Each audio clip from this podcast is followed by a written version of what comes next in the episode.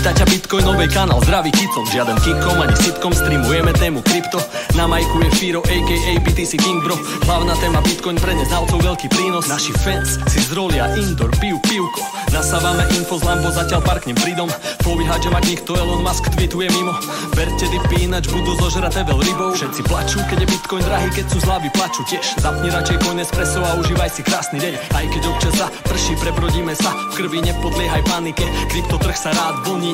Ideme jazdu ako roller coast. Mám tu poctu žiť túto dobu, repovať túto slohu. Chceme len stekovať sa to, že s kým nepôjdeme do hrobu. V obehu len 21 megacoinov, nečakaj bonus. Práve naopak, zopár mega je už navždy fuč. Nocoinery plačú, raj to celé kryje vzduch. Nevadí, že vo Fede a ECB si idú brr. Medzičasom BTC si ide hore hrr. Satoši, ako si zmenil chod, sloboda na dosah, verím v to. Nech to bol hoci, kto je hero, zločinec pre debilov. Bacha, typci v sakách, riešia ako nás nasrať. A zatiaľ anonymizácia vzrastá, mada paka. Otvor LN kanál, nakupujú kicom a vešope. Knihy, svegy, šalka, kava sa nevypije sama. Nie, neotáľaj, to čo minieš, dokúpiš hneď späť. Pozdravujem vexlakov a prevádzkarov a témiek. Nie je nás veľa, ale od to viac sme cenní. Early adopter, zak súčasť viery, nasrad na ceny. Sme tu pre iné veci, osveta, adopcia, neprepich. Kto ide cestou zbohatnutia, môže rovno odísť preč, bitch. Tak si trader, ok man, nebuď gambler. Zniž tu páku, likvidácia, zaklopená dvere. Burza na poplatkoch, konto zožere jak Pac-Man. Pome DCA a na dôchodku štrngáme si sekt, yes.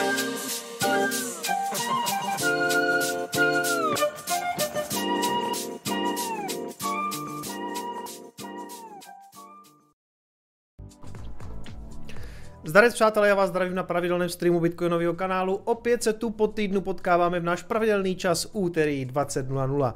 Zdarec přátelé, já jsem zase poslouchal tu znělku a vždycky si říkám, že je snad čím dál víc aktuálnější, že čím dál víc jako reflektuje to, co se na tom trhu skutečně děje.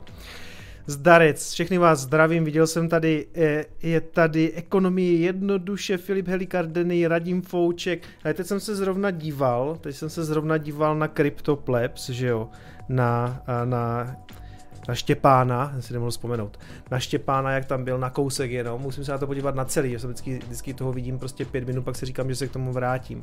Hele, dneska jsem se probudil a říkal jsem si, dobrý, ty vole, je to za 20, tak to hned ten stream bude takovej příjemnější, hned tam půjdu, ale ne, je to prostě klasika, já jdu streamovat a půl hodiny předtím se to sesype, nebo hodinku předtím se to sesypalo, no prostě, a myslím, že nic speciálního, 18 900 to plus minus stálo, myslím, celý týden, takže tady se jako nic dramatického neděje. Nicméně ano, díval jsem se teďka, co se tam stalo, nebo co se zase, jestli nějaká zpráva nebo něco, a prostě se sesypaly ty trhy klasický, jo. Takže S&P šlo dolů v podstatě na nový low, takže my jsme na tom jako s Bitcoinem vlastně ještě relativně dobře a na to se dneska samozřejmě taky podíváme. No takže ano, jdeme na nulu, poslední zhasne, však to znáte a na to my jsme tady samozřejmě zvyklí. No hele, pojďme se, ať to vás neprotahuju na 1000 let, vždycky se na tom začátku strašně zaseknu, takže pojďme rovnou na organizaci streamu, doufám, že mě všichni vidíte a slyšíte, ale vypadá to, že jo, je tady Zlord, je tady Hony, viděl jsem tady nějaký dobrý příspěvek ještě těsně předtím, než jsem začal, moment, tady si to přepnu na všechny zprávy, na chat, tady byl nějaký... Ahoj bratříček, nám to dneska pěkně vysvětlil, už až z toho mám skoro depku. Teď se budeme bavit určitě alespoň trošku pozitivněji. Taky jsem ho sledoval dneska, ano, ducha Paula Volckera a budeme asi dneska trošku pozitivnější, ale jako ve spoustě věcí má prostě pravdu, aby opět padlo jeho jméno na streamu a vy jste mě zase šikanovali, že ho tady zmiňuju. Nicméně, jo, sledoval jsem ho, bylo to docela zajímavý. Každopádně, my dneska máme tady nějaký klasický úvod, ten asi chápete, že právě probíhá. Na šarlatánskou analýzu se snad dneska dostaneme včas. Dokonce jsem si to dal i 2015, ale dneska nemám žádný moc jako komunitní info, ani žádný velký šilování nových produktů v e-shopu, ale budu samozřejmě rád, nebo jsem vždycky rád, když mě podpoříte tím nákupem, nebo třeba patronstvím, ale k patronům se dneska trošku dostanu. A pak se podíváme, já jsem to nazval centrální bláznovství, tady ten dnešní stream, protože to, co se dělo právě třeba co se týče jako centrálních bank za minulý týden nebo dokonce za ten poslední víkend, bylo docela jako hodně zajímavý a fakt to začíná připomínat trošku takovou klauniádu, proto ten klaun taky v té náhledovce a vlastně jako v tom všem šíleným dění mi ten přijde, ten Bitcoin mi vlastně začíná připadat jako vlastně poměrně konzervativní bet, jo, takže dneska to možná bude trošku jako bullish case for Bitcoin. Coinespresso Live, podíváme se samozřejmě na nějaký zprávičky, to jsem si vybral, ale jsou tam docela zajímavé věci tentokrát, takže ve 21.30 si myslím, že snad nejpozději tentokrát, ale když já mám toho připraveného zase dost, jako docela vzorně jsem se připravoval celý včerejšek a část dneška, takže myslím si, že jakože je o čem určitě se mluvit, vlastně se trošku jako vrátíme k takovému tomu světovému makru a k tomu, co se děje, protože se nás to prostě jako týká, takže ano, po měsíci to zase bude klasická Kicomková pivní ekonomie na vaše zdraví. Ale to dění jako na těch světových trzích a to se týče právě to těch řekněme, kroků centrálních bank a hlavně Fedu, protože to je to, co nás zajímá nejvíc, tak to si tady dneska projdeme, protože zkrátka to je to, co teďka hýbe tím světem a to nejenom je světem Bitcoinu a kryptoměn. Jinak v tom Coinespressu nějaký zprávy jako krach bitcoinových minerů, změny ve vedení nějakých kryptofirem, mimochodem i Trezoru, takže tam mám k tomu takovou zprávičku. A jestli Apple prodává NFTčka, spoiler alert, neprodává, ale tak trošku jo, přes nějaký aplikace třetích stran, takže na to se podíváme taky. No tady se Michal ptá, jestli Apple NFT to ještě neumřelo. No, tak trošku jo, ale jako někteří řekněme, ti vývojáři těch aplikací to zkrátka pořád považují za živou věc a snaží se to tam nadspat do toho App Store. Apple se to úplně nelíbilo, takže to si dneska projdem. Hele, co mám dneska na čepu? Mám tady svou klasickou kozu, protože mi z toho spadla pěna. Vždycky, já sem přijdu brzo, že jo? Pak si to naliju, ale tentokrát piju od nás od Ječmínka.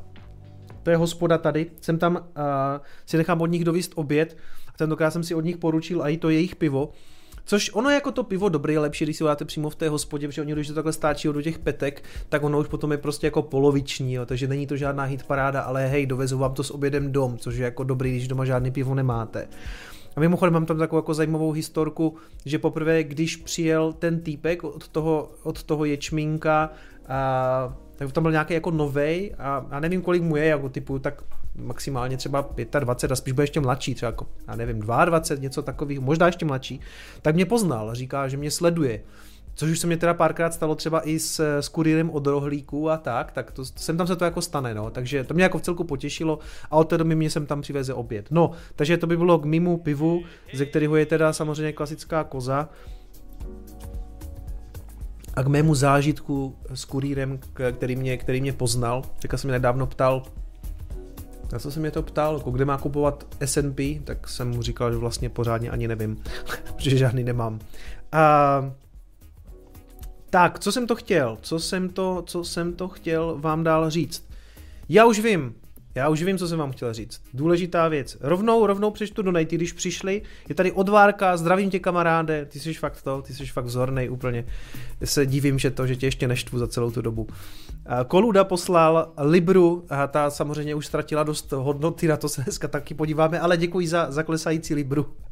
Zdravím do Velké Británie, zřejmě doufám, že se libře bude v následujících dnech dařit lépe. Na to se mimochodem dneska taky podíváme, protože to je taky divočina. Mikeš poslal 100 a bramborový knedl poslal malou podporu. Děkuju. A ještě Enola Gay posílá 100, support z Letné. Děkuju. Trošku se tady stáhnu muziku.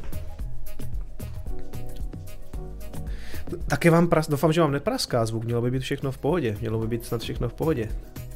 No, že jste mi zase vystrašili, už dlouho nebyly žádný technický problémy, jsem si říkal, dobrý, tak nám to pěkně funguje, 4 streamy bez problému, což jako mimochodem to je jeden z těch důvodů, proč jsou problematický ty streamy s těma hostama, protože tam přibydou nějaký problémy. Dobrý, zvuk v pohodě, takže můžeme jít dál, výborně.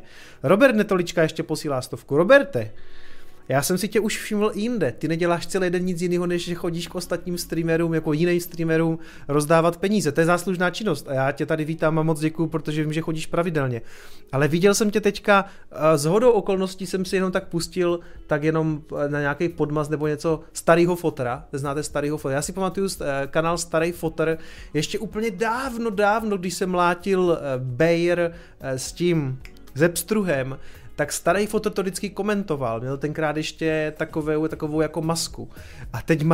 A teď má Starý fotr kanál, že vlastně jako objíždí různý hospody, že s takovým jedním svým svalnatým kámošem, tak jsem tam se na to podívám, abych věděl, kam mám jít na oběd. Takže jsem viděl Roberta tady u sebe, u bratříčka, u Starýho fotra, takže Robert je zřejmě takový donátor svých oblíbených kanálů, což je samozřejmě záslužná činnost a my za to moc děkujeme. Díky, díky. Zdravím tě, Roberte. On za není moc falnatej, kámo, víš, jak jsem to myslel. Tak udělanej prostě, udělanej.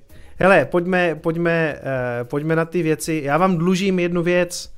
Už strašně dlouho vám slibuju, že vám řeknu, jak to dopadlo a že jsme to fakt jako nestopili s Kristiánem. Takže tady vidíte, že skutečně v pražské zoo jsme jako bitcoinová komunita společnými silami darovali zhruba 1/5 bitcoinu. Třeba to stihli prodat ještě v době, kdy to mělo nějakou cenu. Ne, myslím si, že se to měnilo do fiatu v době, kdyby jsme to tady dělali, což bylo asi ještě před prázdninama, takže možná ještě třeba kolem 30 000. To je jedno. Důležité je, že jsme jako bitcoinová komunita skutečně podpořili Medojeda, i když mu je to samozřejmě jedno. Takže tady vidíte, že tam byli lidi z Brains, vlastně tam byl Kristian se svou přítelkyní, já si vždycky zapomínám, jak se jmenuje se Irina.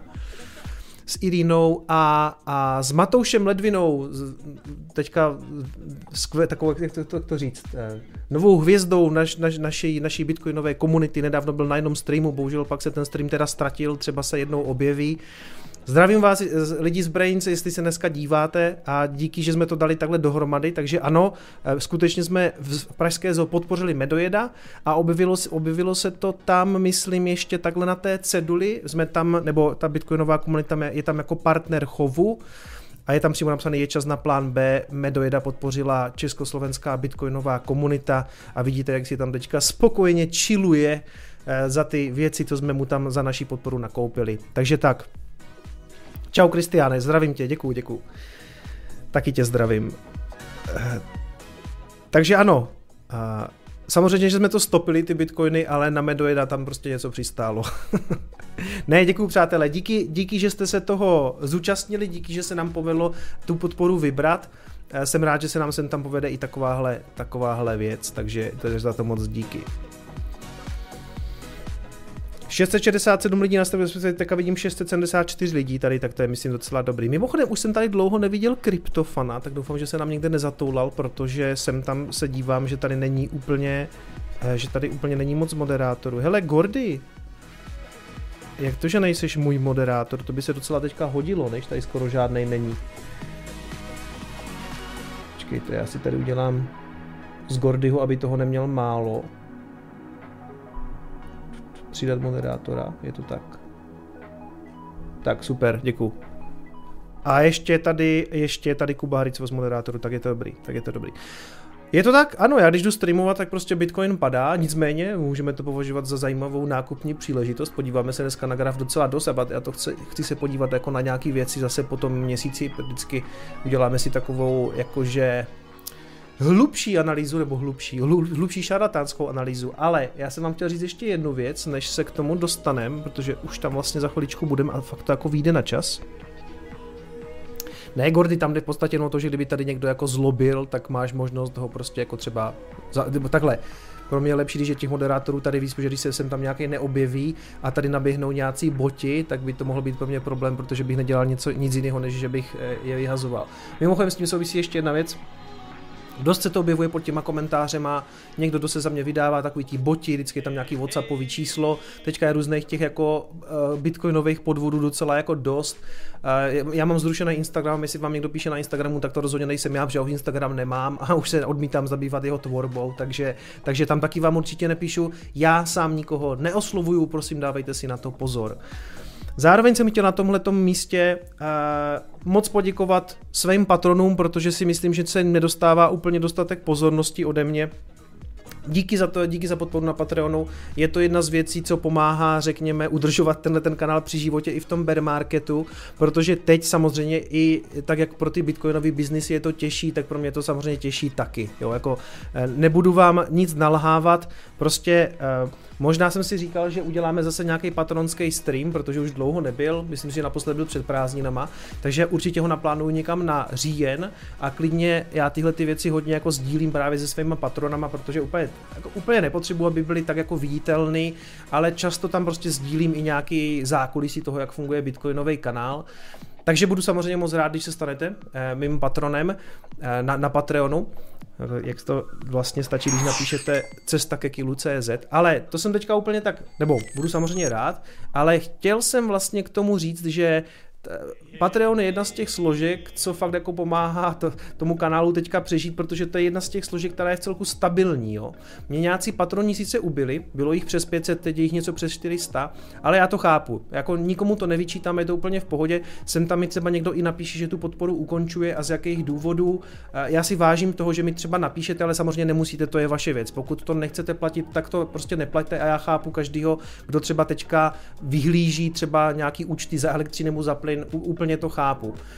A jenom jako abyste věděli, třeba pro Bitcoinový kanál je to tak, že já si myslím, že letos celou tady tou svou aktivitou vydělám třeba tak 1/3 toho, co jsem vydělával třeba ten minulý rok, protože byl bull market, jo, jako je to tak, všechny sledovanosti byly nahoře, takže příjem z reklamy, lidi, já jsem se schválně díval, jak jsme se bavili o tom streamu, který byl tady jako rekordní, kolik tady bylo lidí a skutečně tady bylo přes 5000 lidí, já jsem ten stream dohledal, je to stream, který se jmenuje When Moon a je zhruba tak před rokem, těsně předtím, než jsme dosáhli toho posledního all time high, When Moon a 5000 lidí na streamu bylo, jo.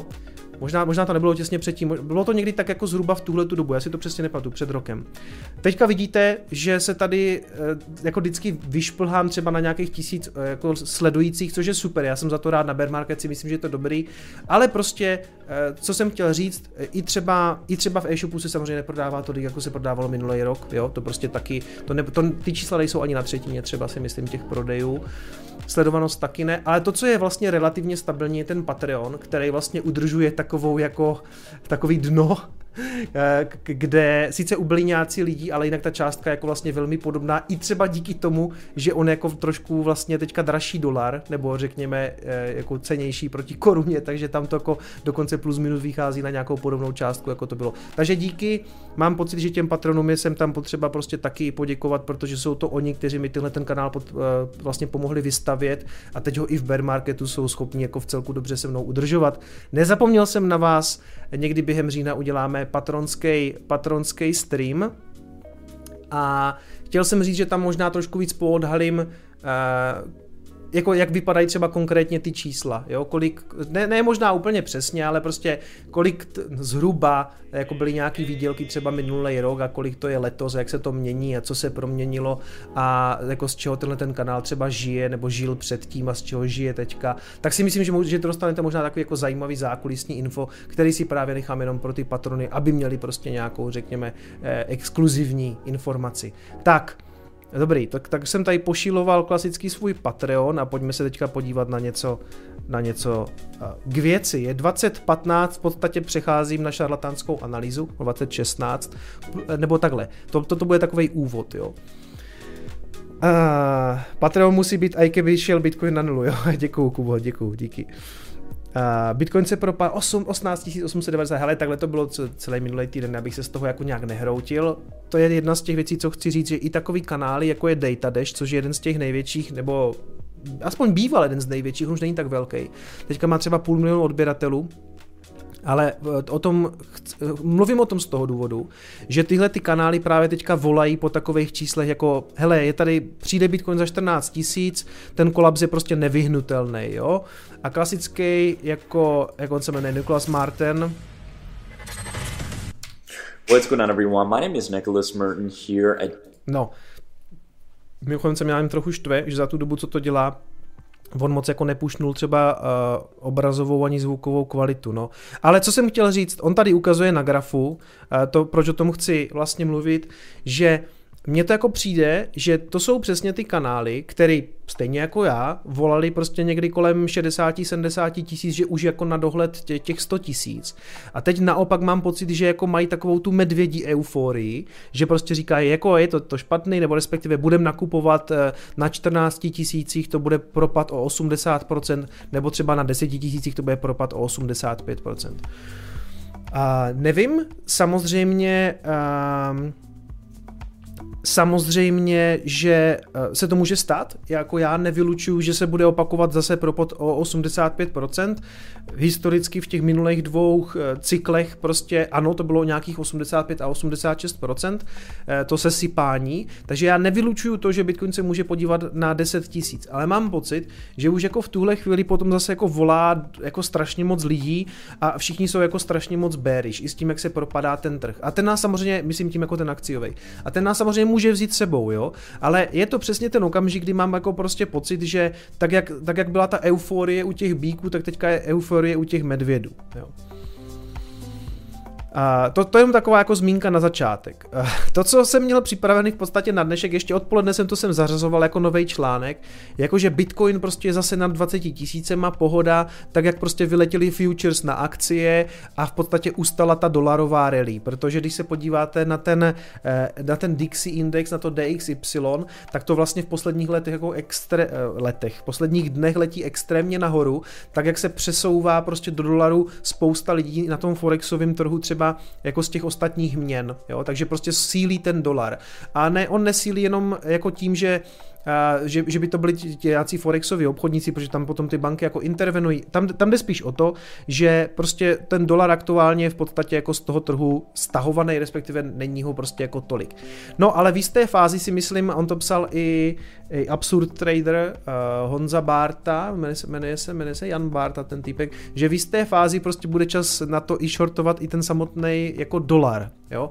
Ale jako k tomu se dostanu, k tomu Dixiku, a ten Dixi v podstatě je inverzní, je vlastně jak kdyby inverzně korelovaný jako s růstem Bitcoinu. Prostě silný dolar znamená v podstatě slabý Bitcoin, ono to jako dává smysl. A my se na to chvilku podíváme, protože v jistou fázi se to, vlastně dneska se to víceméně zastavilo, ten růst toho indexu DXY, a naopak jako rostly akcie a vypadalo to nějak, na nějaký odraz, ale jako já jsem si říkal, že to možná jako nevydrží, že možná uvidíme nějaký nižší low na SN, a to S&P aktuálně sebou zřejmě bere i ten Bitcoin. Takže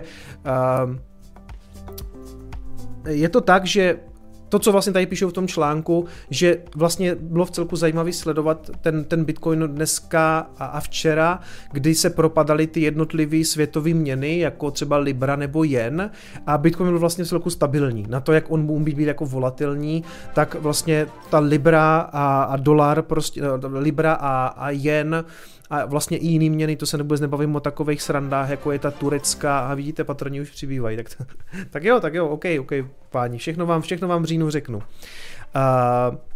Tak jak se to prostě propadalo, tyhle ty měny, tak Bitcoin byl vlastně v celku stabilní, říkal jsem si jako dobrý, no a dneska je zase všechno jinak, protože akcie, no a na to se za chvilku mrkneme. Tady Flat psal, Thinking USD handle na Twitteru, že všechny tyhle věci, co se dějou právě na těch světových měnách, na tom Forexu, v podstatě vytvářejí jakýsi narrativ pro krypto, protože kryptoměny jsou vlastně v základu mimo ten samotný finanční systém a tím pádem jsou vlastně imunní vůči té volatilitě, protože jo, tak by to v podstatě mělo být, ono to tak úplně není, protože přece jenom jako vezeme se samozřejmě teďka na těch akcích, jako jsme vnímaní, nebo Bitcoin je vnímaný jako nějaká technologická akcie z Nasdaqu.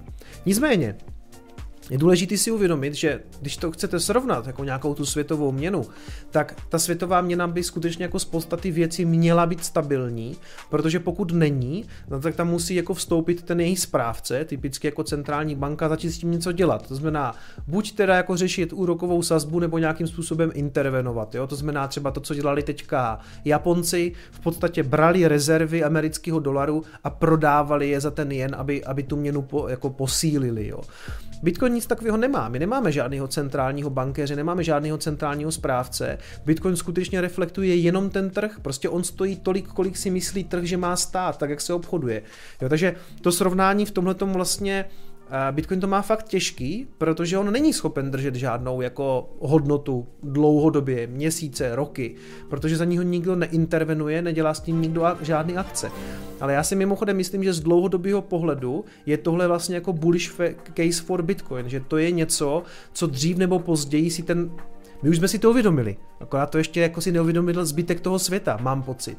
A to, co jako dlouhodobě vyhrává na tom grafu, ne, že teď krátkodobě se něco propadne, protože prostě celý světový makro je v prdeli a Putin na Ukrajině a ztratil se čínský prezident a všechno, tak to jsou třeba věci, které můžou i Bitcoinu nějak jako krátkodobě škodit ve smyslu jako toho prostě toho jeho poklesu a s tím samozřejmě souvisí jako to, co se, že popadaly ty akcie a že prostě celá ta bublina jako vlastně praskla a my se s tím jako vezeme taky, to je pravda, ale to, co jako vyhrává dlouhodobě, je ta fundamentální hodnota Bitcoinu. To, že skutečně to je ta nezávislá měna. My to víme, akorát to ještě potřebujeme sdělit tomu zbytku toho světa, protože ten si to zjevně ještě neuvědomuje. Ale on si to uvědomuje čím dál víc, proto taky Bitcoin nestojí prostě ani dolar, ani 100 dolarů, ani 1000 dolarů, ale i po tom pádu stojí nějakých 19 tisíc nebo 18 800, ať nekecám. Čili ano, já si myslím, že tohle to vytváří nějaký jako ten narrativ pro kryptoměny, respektive pro mě teda hlavně pro Bitcoin. Nicméně, ono skutečně není dobrý se radovat po jednom dní, kdy to tak je, protože vidíte, že pak prostě popadá akciový index a celý narrativ je v háji. Jo. Trvalo nám to 2 dny, že můžete napsat jako už je to tady, no a jako stejně na tom Twitteru budete za blbce, protože za 2 dny je prostě všechno jinak. Jo. Co píšete? Pan D píše 27. si platit Patreon je dobrý waste. Hele, není, už to změnili. Dřív to bylo tak, teď změnili tu politiku, já jsem to tam ještě stihl mimochodem nastavit, protože dřív to bylo tak, že když jste si koupili Patreon třeba 27. nebo 28., tak jste ho měli na poslední 3 nebo 2 dny prostě, jo, a hned prvního vám odešla nová platba.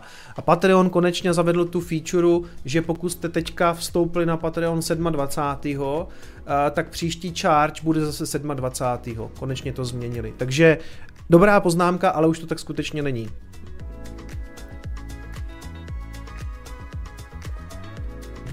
Já navrhoval složit se na reklamu, tak tady nebrečky, co mě. Hele, to nefunguje. Nebo může to krátkodobě zafungovat samozřejmě. Nějaká reklama pro Bitcoin ve veřejném prostoru. Pro Bitcoin nefunguje to, když mu roste cena bull marketu. Nemusíte dělat nic. To dřív nebo později zase přijde, zase vám budou volat známy. A vy jim řeknete, hele, ale prostě to všichni nekupovali dole na těch 20 000. No tak já jsem se bál, že to vypadalo všechno hrozně, no prostě. Pak jim řekneme, no vidíte, nemusíte se bát, budete nakupovat ještě na 10. Kýceme, pojďme na ty akcie, ok. Ještě jedna věc z těch zpráv. Díky za nové Patreony, budu mít pro děti na chleba a pro sebe na pivo. A za chviličku samozřejmě přečtu všechny donaty. Díky. Bank of America poukázal na přílivy stablecoinu, dostává se kryptotok z nejhoršího. Já tady mám pár takových jako hopium zpráv, jo. Vypadalo by to líp, kdyby ten Bitcoin byl pořád na 20, tak by se mi o tom mluvilo líp, ale na druhou stranu jako ono, když to odepíše 1000, to pro Bitcoin samozřejmě není nic. Nicméně, o co tady teda jde? Analytici Bank of America si všimli rostoucího tempa přílivu stablecoinů na burzy, což vyhodnocují jako pozitivní signál naznačující oživení zájmu bíku o digitální aktiva. Ano, často je to tak, že lidi, co se připravují nakupovat nějaký krypto, ať už prostě Bitcoin nebo cokoliv jiného, teda já bych měl říkat Bitcoin nebo krypto, že jo, protože se to snažíme oddělovat, ale my si tady rozumíme, kvůli vám se nemusím opravovat každou větu. Tak často se připravují do stablecoinu, aby byli prostě ready, pak rychle přesunuli na nějakou jinou burzu nebo přímo na té burze to nakupovali v tom stablecoinovým, prostě lepší to tam mít v tom stable, protože je to jako stabilní a zároveň už jako nejste ve fiatu. Tohleto číslo roste, takže to může být pozitivní zpráva pro nějakou cenu do budoucna.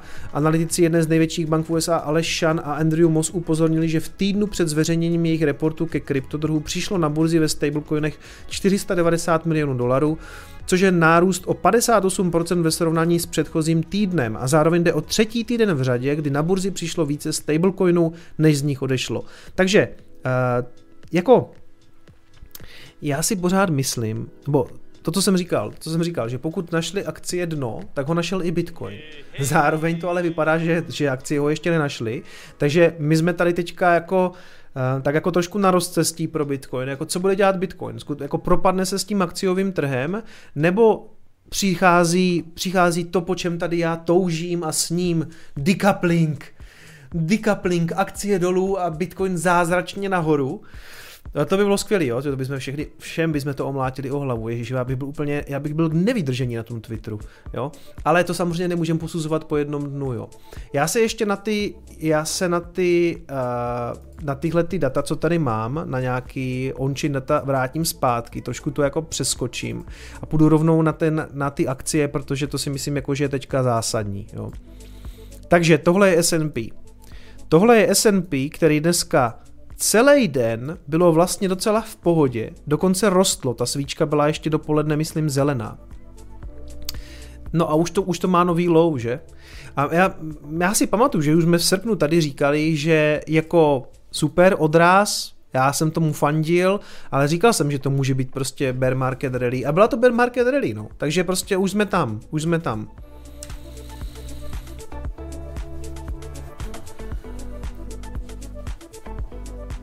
Tady píše Tomáš, nebylo by dobré pro Bitcoin, kdybychom ho přestali vyjadřovat ve fiatu. Mně by se například líbilo, kdybychom viděli, kolik si za jeden Bitcoin můžu koupit rohlíku.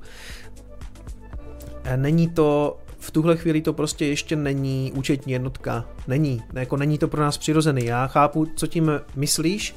Jednou to tak možná bude, že budeme kupovat rohlíky za satoshis, ale aktuálně je to dost neintuitivní, protože by to bylo každý den jinak. Jo, prostě rozumím ti. Rozumím ti, a vlastně máš trochu pravdu, ale aktuálně prostě to není naše účetní jednotka. Ale je to stejný, jak si říkat, prostě jestli nebudeme vyjadřovat prostě, nevím, cenu, proč to neuvádíme třeba v librách, protože to prostě není naše účetní jednotka. Jo. Takže, bude zpátky na graf, bude decoupling, no jako byla by to pecka, že? Protože kdyby tady skutečně jako došlo k tomu, že se to tady propadne, mimochodem tady mám ještě nataženou tu 200 weekly průměr, i když já nevím, jestli zrovna na akcích to má nějaký vliv, já vím, že se to sleduje na Bitcoinu, jestli má nějaký smysl to sledovat na akcích, já nevím. Každopádně S&Pčko, tady to vidíte, jo? Tady to vidíte, je to prostě níž, než to bylo v tom létě a může to být samozřejmě ještě horší. Nicméně, díval jsem se a Nasdaq tam ještě není. Nasdaq ještě dneska nepřipsal nižší low a z toho, co tak jako analytici sledují, tak jako Bitcoin je spíš korelovaný s těma technologickými akciemi, to znamená s tím Nasdaq kompozitem. A ten tam prostě ještě nedolezl, jo. Za mě samozřejmě opakuju, jako ty ohňostroje by lítaly, kdyby prostě oni pokračovali, protože takhle.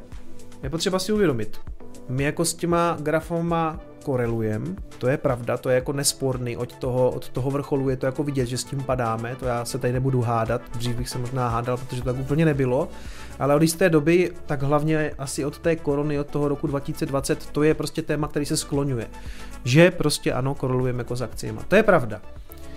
Jenže my nejsme součástí těch indexů, respektive Bitcoin. Není součástí S&P indexu, není součástí Nasdaq, prostě jako není, to není žádná akcie. To, že ho tak někdo vnímá, je věc druhá, ale to nemusí být navždycky. To znamená, jako, já jsem dneska v celku rád a jako nikomu neberu, že je diverzifikované v něčem jiným. Jo, a k těm jiným věcem moc nerozumím a stejně mi přijde, že akcie teďka, že nemá moc smysl moc sledovat, kolik ta firma vydělala, co má v těch výsledovkách, že se stejně všechny vezou plus minus dolů, prostě jako jedou s tím trhem. To je skoro jedno, v čem jste, jo, nebo určitě tam budou výjimky a když jsou takový ty přehledy, taková ta tabulka, že od těch červených akcí, tak je to prostě červený durch všechno. Stejně prostě, jak když jste v Bitcoinu a sledujete, co dělají altcoiny, no tak prostě hrůza, že jo, altcoiny prostě.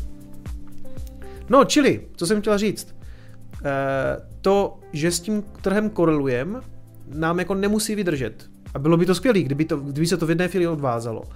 A kdyby prostě všechno frčelo dolů a Bitcoin jako zázračně teda jako nahoru a my bychom si říkali, ano, konečně prostě nás netáhnou dolů ty akcie.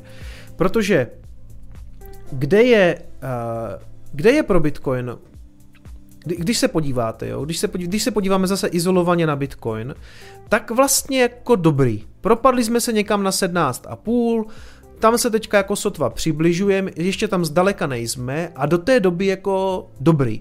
A teď spousta lidí ukazuje na takový to, no a podívej se, co mě třeba sem, jako teď berou takový, tak se tomu říká, když berete nějakou fraktál. Berete nějaký fraktál a říkáte si, to sami se bude opakovat. Já naopak jako nejsem těch fraktálů velkým příznivcem, protože když berete nějaký fraktál, a pak se snažíte ho jako napasovat sem, tak obvykle se to rozehraje minimálně trošku jinak, jo. A teď teda udělám klasicky jako to, co jsem teďka tady spochybnil, tak za chvilku teda udělám, ale spíš jako kvůli nějakému časovému horizontu. Mě zajímá, pokud jsme teďka u nějakého dna, což být nemusíme, protože se vezem s tím makrem, ano, vím, nicméně, jak dlouho tady jsme, jak dlouho teďka tady jsme, jak dlouho tady ještě můžeme být. Narazili jsme dno nějakého 18. června, což je mimochodem o 2 dny později, než to bylo na S&P, jo. Jsme tady, teď jsme zhruba sem, je to asi 101, 102 dní, ale myslím, že 101. 101 dní se tady mlátíme, nic jsme neudělali za 3 měsíce. To je víc než 3 měsíce, to je 3 měsíce a 10 dní, skoro 3,5 měsíce. Za tu dobu vlastně možná prožíváte nějaký stres, ale není moc jako z čeho, protože Bitcoin byl na 17,5, pak byl na 20, pak byl skoro za 25 dokonce, teď zase na těch 19. Takže tam se vlastně 3 měsíci nestalo vůbec nic, úplná nuda. Když se podíváme na S&P, tak vlastně tady to bylo celkově jako víc divočejší, i když ono ve výsledku to S&P taky nepřipsalo, jo, žádnou, připsalo 20% ani ne. Ale mimochodem, když se podíváte, kdy to padlo, tak to bylo 16. června a ten Bitcoin jsem říkal, myslím, že byl 18. to úplný dno. 18. Ale samozřejmě i ty 2 dny předtím, jako tam, co si předváděl. No. Čili 101 dní jsme tady na nějakým jako můžeme doufat, že dně, nemusí to být dno, možná budeme nakupovat ještě za lepší ceny, jo. A já to řeším hlavně z toho důvodu, vím, že spousta lidí z vás jako vlastně přeje levnější Bitcoin a rozumím tomu, je to vlastně jako správná úvaha, máte otočený ten mindset, víte, že ho budete kupovat jako levněji. Pro mě jako člověka, který vlastně jako se živí YouTubem a mluvení o Bitcoinu je rozhodně lepší, když Bitcoin roste, upřímně řečeno, jo, protože i bitcoinový kanál má v podstatě all time low, ne co se týče na views, protože jste v celku jako, jak se tomu říká, věrná komunita a chodíte se dívat na ty videa, za to jsem rád, ale když se podíváte na kolik jako přibývá těch lidí, tak už jsem dneska jsem se díval, to myslím, kolik to bylo, 180 lidí za měsíc, jo? To je all time low, ale může to být tak jako zajímavý indikátor toho, že o Bitcoinu fakt nikdo jako nemá zájem, nikoho to nezajímá a to bývají jako nejlepší dny jako na nákup, jo, ne, jako toto není finanční rada, já jenom jako říkám, že to, co tady kdysi říkal, Kirill Juran, že v tom roce 2021 měli nejvíc lidí, co jim chodilo do kanclu řešit zdanění a brali zisky v podstatě. Jo? On říkal, že podle toho se skoro dalo jako kdyby říct, že je ten největší jako zájem jako o Bitcoin, o kryptoměny. Tak by mě zajímalo, kolik teďka chodí za Kirillem lidí, i když oni budou ještě vypořádávat minulý rok, ale ke mně na YouTubeový kanál za posledních 28 dní přibylo 192 odběratelů. To je já si nepamatuju takhle nízký čísla. Jo? To je fakt jako bída. Bída oproti tomu, že kdysi tady svítilo v březnu 21 11 000. Takže to může být zajímavý indikátor. Protože lidi zajímá jen, když to jde nahoru, jak to padá nezájem. Přesně tak. A já chápu, že spousta z vás se těší třeba na nižší cenový úrovně a říkáte si prostě, hele, proč ty se tak modlíš za vyšší ceny, mě by to vyhovovalo. Hele, pro mě jako pro youtubera je prostě lepší bull market, jo, nebudu vám lhat, je to tak. Mimochodem se tady začínáme krásně blížit té trendline, která je tady natažená prostě už rok je tady natažená a vidíte, že opět při tom útoku na ní nás to dokázalo srazit, i když to spíš jako byly ty akcie samozřejmě, ale prostě ona je prokletá samozřejmě. No ale co jsem začal? Začal jsem řešit to, že od toho dna do toho současného vývoje do dneška je to 101 dní a chci se samozřejmě podívat na BLXu, jak dlouho to dno trvalo tady. Možná už jsem to ukazoval, ale zase, aby jsme si to jako připomněli spíš, jo. A vezmeme si to od toho totálního pádu, od toho totálního dna, kde to mimochodem přesně narazilo 200 weekly. Takže vezmu to odsud po tu pumpu 109. Něco takového, je to 109, to ještě trošku roztáhnu. Já řeším to, jak dlouho byl Bitcoin na dně, což tentokrát samozřejmě může být úplně jinak, já to chci jenom pro srovnání, jo. 106, dobře, 106 spíš. Takže, co to znamená? Že přesně za 5 dní se něco stane. Přijde tam obrovská svíčka. Hele, vychází to tak, že ano, je to tak, že tady bylo dno nějaký 105 nebo 106 dní, 107, OK, to je jedno. Prostě do konce týdne máme tady God Candle, která přijde i za náma do toho trhu aktuálního. Kde to je? Tady. Těšíte se? O víkendu by to mělo být. Budeme se modlit a tady, přátelé, když se přepnu zase na tohleto, jo, už se na to můžete těšit, tady ještě 6 dní a třísk a jedeme nahoru. No bylo by to fajn, mně by se to líbilo. Ale samozřejmě historický vývoj nic neříká o tom budoucím. A mimochodem, když už jsme u toho a měříme ty dna, a opět prostě klasicky extrapoluju. Dobidding by mě byl právem na melok. A mě zajímá ještě, jak trvalo tohleto dno, jo? To znamená dno v roce 15. Takže naražení dna to je jednoznačný tady a dejme si to, že řekněme tady už to jako pumplo, jo, nebo někde, dobře. Tak tady je to, přátelé, 280 dní, jo. Takže i takhle dlouho může trvat jako bitcoinový dno. A proto to ukazuju, že jasně, teď je to nějakých jako 100 dní takového jako marazmu, kdy se nic moc neděje a vy se podíváte na poslední dno a řeknete si, to trvalo 106 dní, tak už to přijde.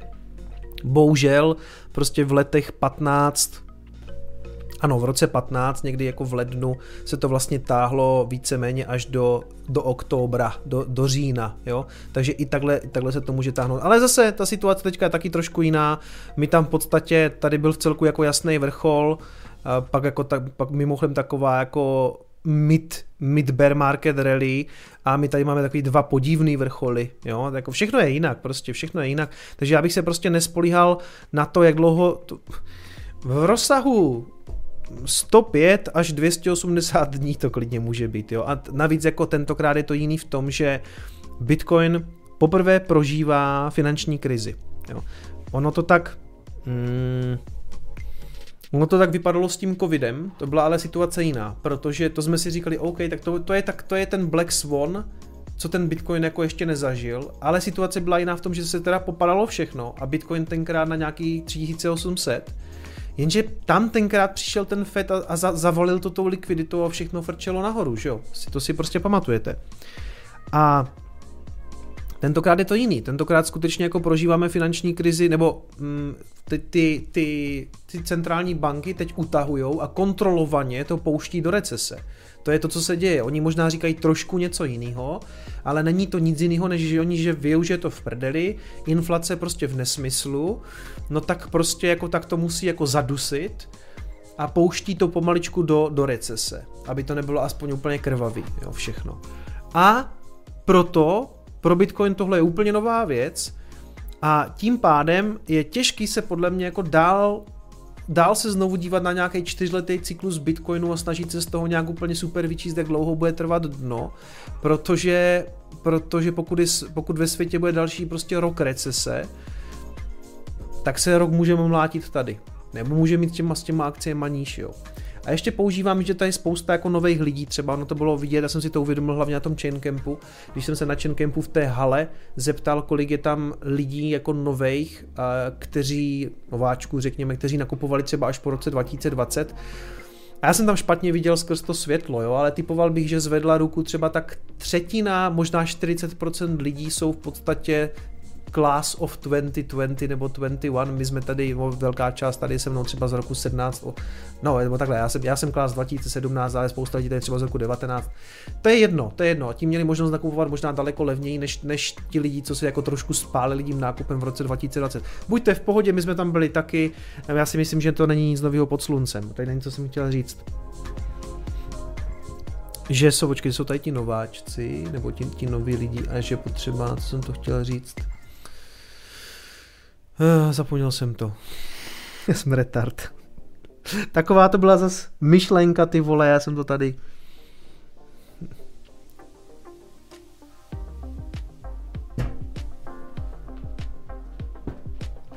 No prostě, Bitcoin v podstatě poprvé v historii, protože vznikl během poslední finanční krize. Světlo světa spatřil v roce 2009 na začátku A to ty víceméně ty trhy všechny jako jeli nahoru, protože se tiskly ty nový peníze v podstatě až jako do té korony. A už to jsem chtěl říct, za chvilku se k tomu vrátím. Už vím.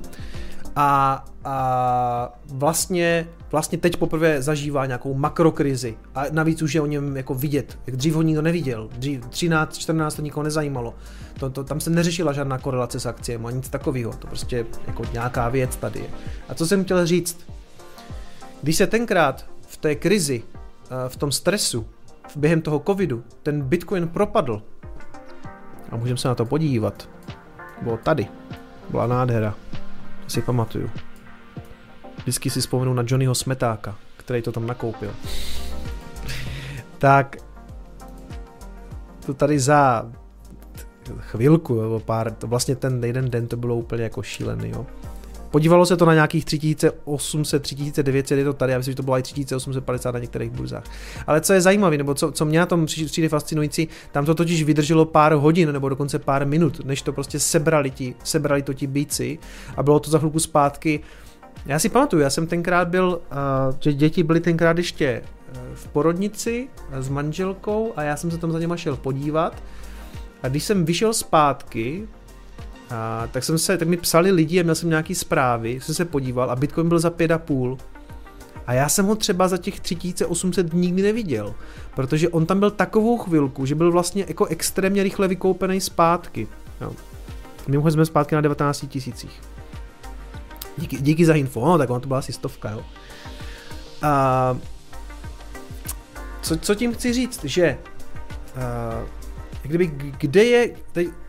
Bitcoin stojí teďka 19 000, jo? A dobře, akcie budou padat dál a dál a dál. Proč to zmiňuji pro ty nováčky?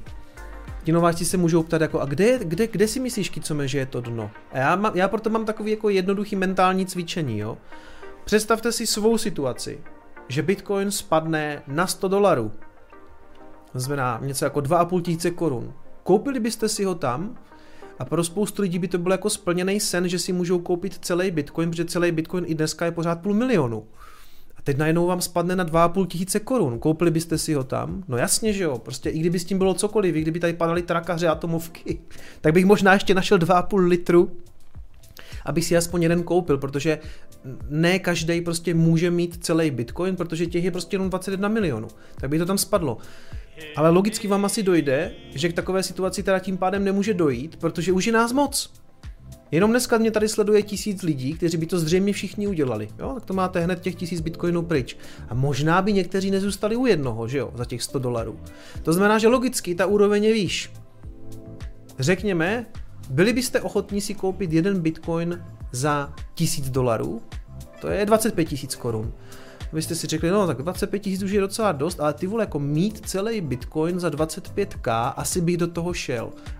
A to znamená, že tam se nedostane, protože prostě pro všechny lidi na takovéhle ceně není. Čili kde je to dno? No to dno je někde hodně nad tím, že jo? A v tom roce 2020, když to spadlo na těch 3800, tak tam evidentně bylo dost lidí na to, kteří to chtěli kupovat a během pár minut, možná hodin, já fakt nevím, asi spíš minut, to vytáhli na 5,5 a za další 3 měsíce to bylo za $10 000. Jo. A samozřejmě tam to bylo z těch nových peněz, bla, bla, bla, dneska je situace jiná, lidi nemají možná tolik peněz, možná se třepou na to, jako jaký přijdou účty za elektřinu, rozumím tomu, ale i tak si myslím, že ta komunita těch hodlerů, celá ta naše skupina těch lidí, co tomu jako skutečně fundamentálně věří, prostě na některých těch úrovních jako bude už akumulovat a budou bránit, to jsou ti býci, co brání nějakou tu úroveň. Možná je to teďka nějakých 18 000, třeba už to neuvidíme pod 18 000, já nevím, třeba jo, třeba až přijde prostě ten fakt jako velký výprodej na akcích, který tam může přijít, tak Bitcoin půjde daleko níž, třeba to bude úplná anihilace, jo? Třeba to bude Bitcoin za $5000, já nevím, já totiž nedokážu říct, kolik nás přesně je, kteří budeme bránit nějakou tu úroveň a kde teda budeme už do toho jako aktivně vstupovat, to se skutečně nedá z ničeho vyčíst, no. Tady třeba píše Martin, přes zimu ještě vyklesá, to si pište, můj odhad 11500. Jo, ale víš co, to je... To tak můžeš něco střelit a dost možná to třeba i trefíš, ale jako podložit to pořádně ničím nejde. To prostě Kolik nás dneska je těch, kteří tomu jako věří a budou to na těch cenách kupovat, protože to jediné, co tomu určuje cenu, je prostě ta nabídková, poptávková strana, kolik tam přijde těch bíků a kolik je tam medvědu, co chce prodat. To je celý, to je prostě celý. No. Ale je to aspoň čistý. Jako tržně to je úplně čistá věc. Žádné intervence, žádný J. Powell, který přijde a řekne, kolik to bude, kolik se bude sypat a kolik budeme stahovat a co budeme nakupovat. Ne, prostě tady je to jednoznačný, těžaři těží, padají nějaké bitcoiny do oběhu, prostě někdo to kupuje, někdo to prodává, trh. Jo? Ta čistota toho nacenění je vlastně jako kouzelná. No, takže... Co jsem všechno řekl? Jo, ještě se chci podívat na pár věcí. Už to tady tlačíme očima, že? 19100. Za chvilku jsme zpátky, přátelé. Za chvilku. Já jsem tady měl takovej svůj jako rant, který vás určitě zasáhl a hned jste si šli kousek koupit.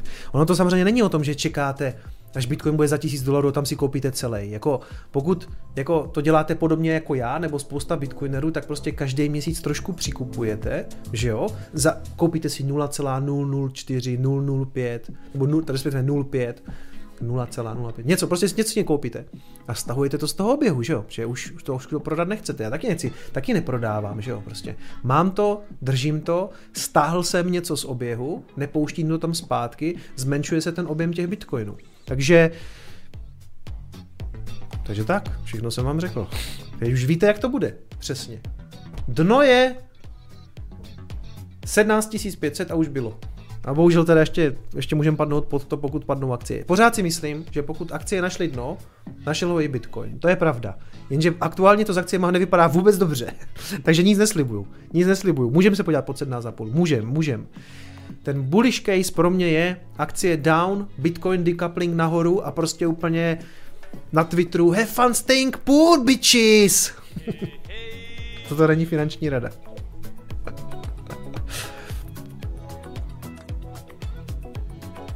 Dead cat bounce na akcích může být určitě. Možná to sami se propisuje teďka třeba i do toho Bitcoinu, takže klidně může být. Já jsem šarlatán, nestím se za to, je to tak, je to čisté šarlatánství. Co ten Dixík, jo? Takže Dixí, to tady vidíte, že dneska se vlastně jako trošku zasekl. To je ten dolarový index, jo? To znamená dolar proti koši světových měn. A tady jednoznačně jako vidíte, že se trošku jako sekl. Ono totiž, on taky neporoste úplně do nebe, jo? Tam je podobná euforie v tom dolaru, jako třeba, no to není tak euforický jak Bitcoin, že jo? Ale prostě pokud někdo prostě nakupuje na tom Forexu třeba ten dolar, tak v jisté fázi ho taky někdo se shortuje. Jako když se podíváte, jak ten dolar teďka roste, tak tam je naprosto zjevný, že to prostě postupně jde takhle do paraboly a to nevydrží, to jako taky nevydrží, tam prostě nějaký aspoň chvilkovej short někdo na ten dolar udělá, to jako je přirozený. Tady se podíváte, hele, letěl nahoru korekce, takhle korekce, nahoru korekce, takže samozřejmě může pokračovat třeba s nějakou korekcí, jo, to já neříkám, já jenom říkám, že jako těžko uvidíte i na dolaru prostě měsíc v kuse jenom zelený svíčky, tak to jako obvykle nefunguje. Ono, když se na něho podíváte, když si dáme třeba weekly, jo, tak to jako vypadá, to už samo o sobě je parabola, ale když se podíváte historicky, ten dolar byl, pokud vím, i silnější, jo, a tady byl sestřelený, to tak vždycky vypadá, myslím, že v 80. letech, že to vypadá, to bude ještě práce toho Volckera, Texas Rangera, Paula Volckera, tady, když on tam nastavil tu vlastně restriktivní monetární politiku a ta úroková míra nebo ta sazba Fedu byla někde k 20, ne, kolik byla? Byla k 20%, myslím, že? Byla myslím nějakých 19%. A to je zajímavý, že inflaci neměli myslím ani 14 nebo 13,8 a vlastně ta úroková míra byla větší než inflace. Jo, teďka je to opačně. Teďka je to, já vlastně tomuhle moc nerozumím, protože nejsem makroekonom, ale jako v 80. letech to bylo tak, že v Americe byla inflace asi 13,8% nebo 14% a on narval ten rate to hajknul až někam k 20%, jo, takže to bylo větší, dneska je to opačně. Dneska to máte vlastně tak, že inflace v Americe je 8,3% na tom spotřebním koši a hajkli na 3%, jo, to je zajímavý, tomuhle třeba jako nerozumím, ale on ten peněžní svět dneska už asi funguje dost jinak, no.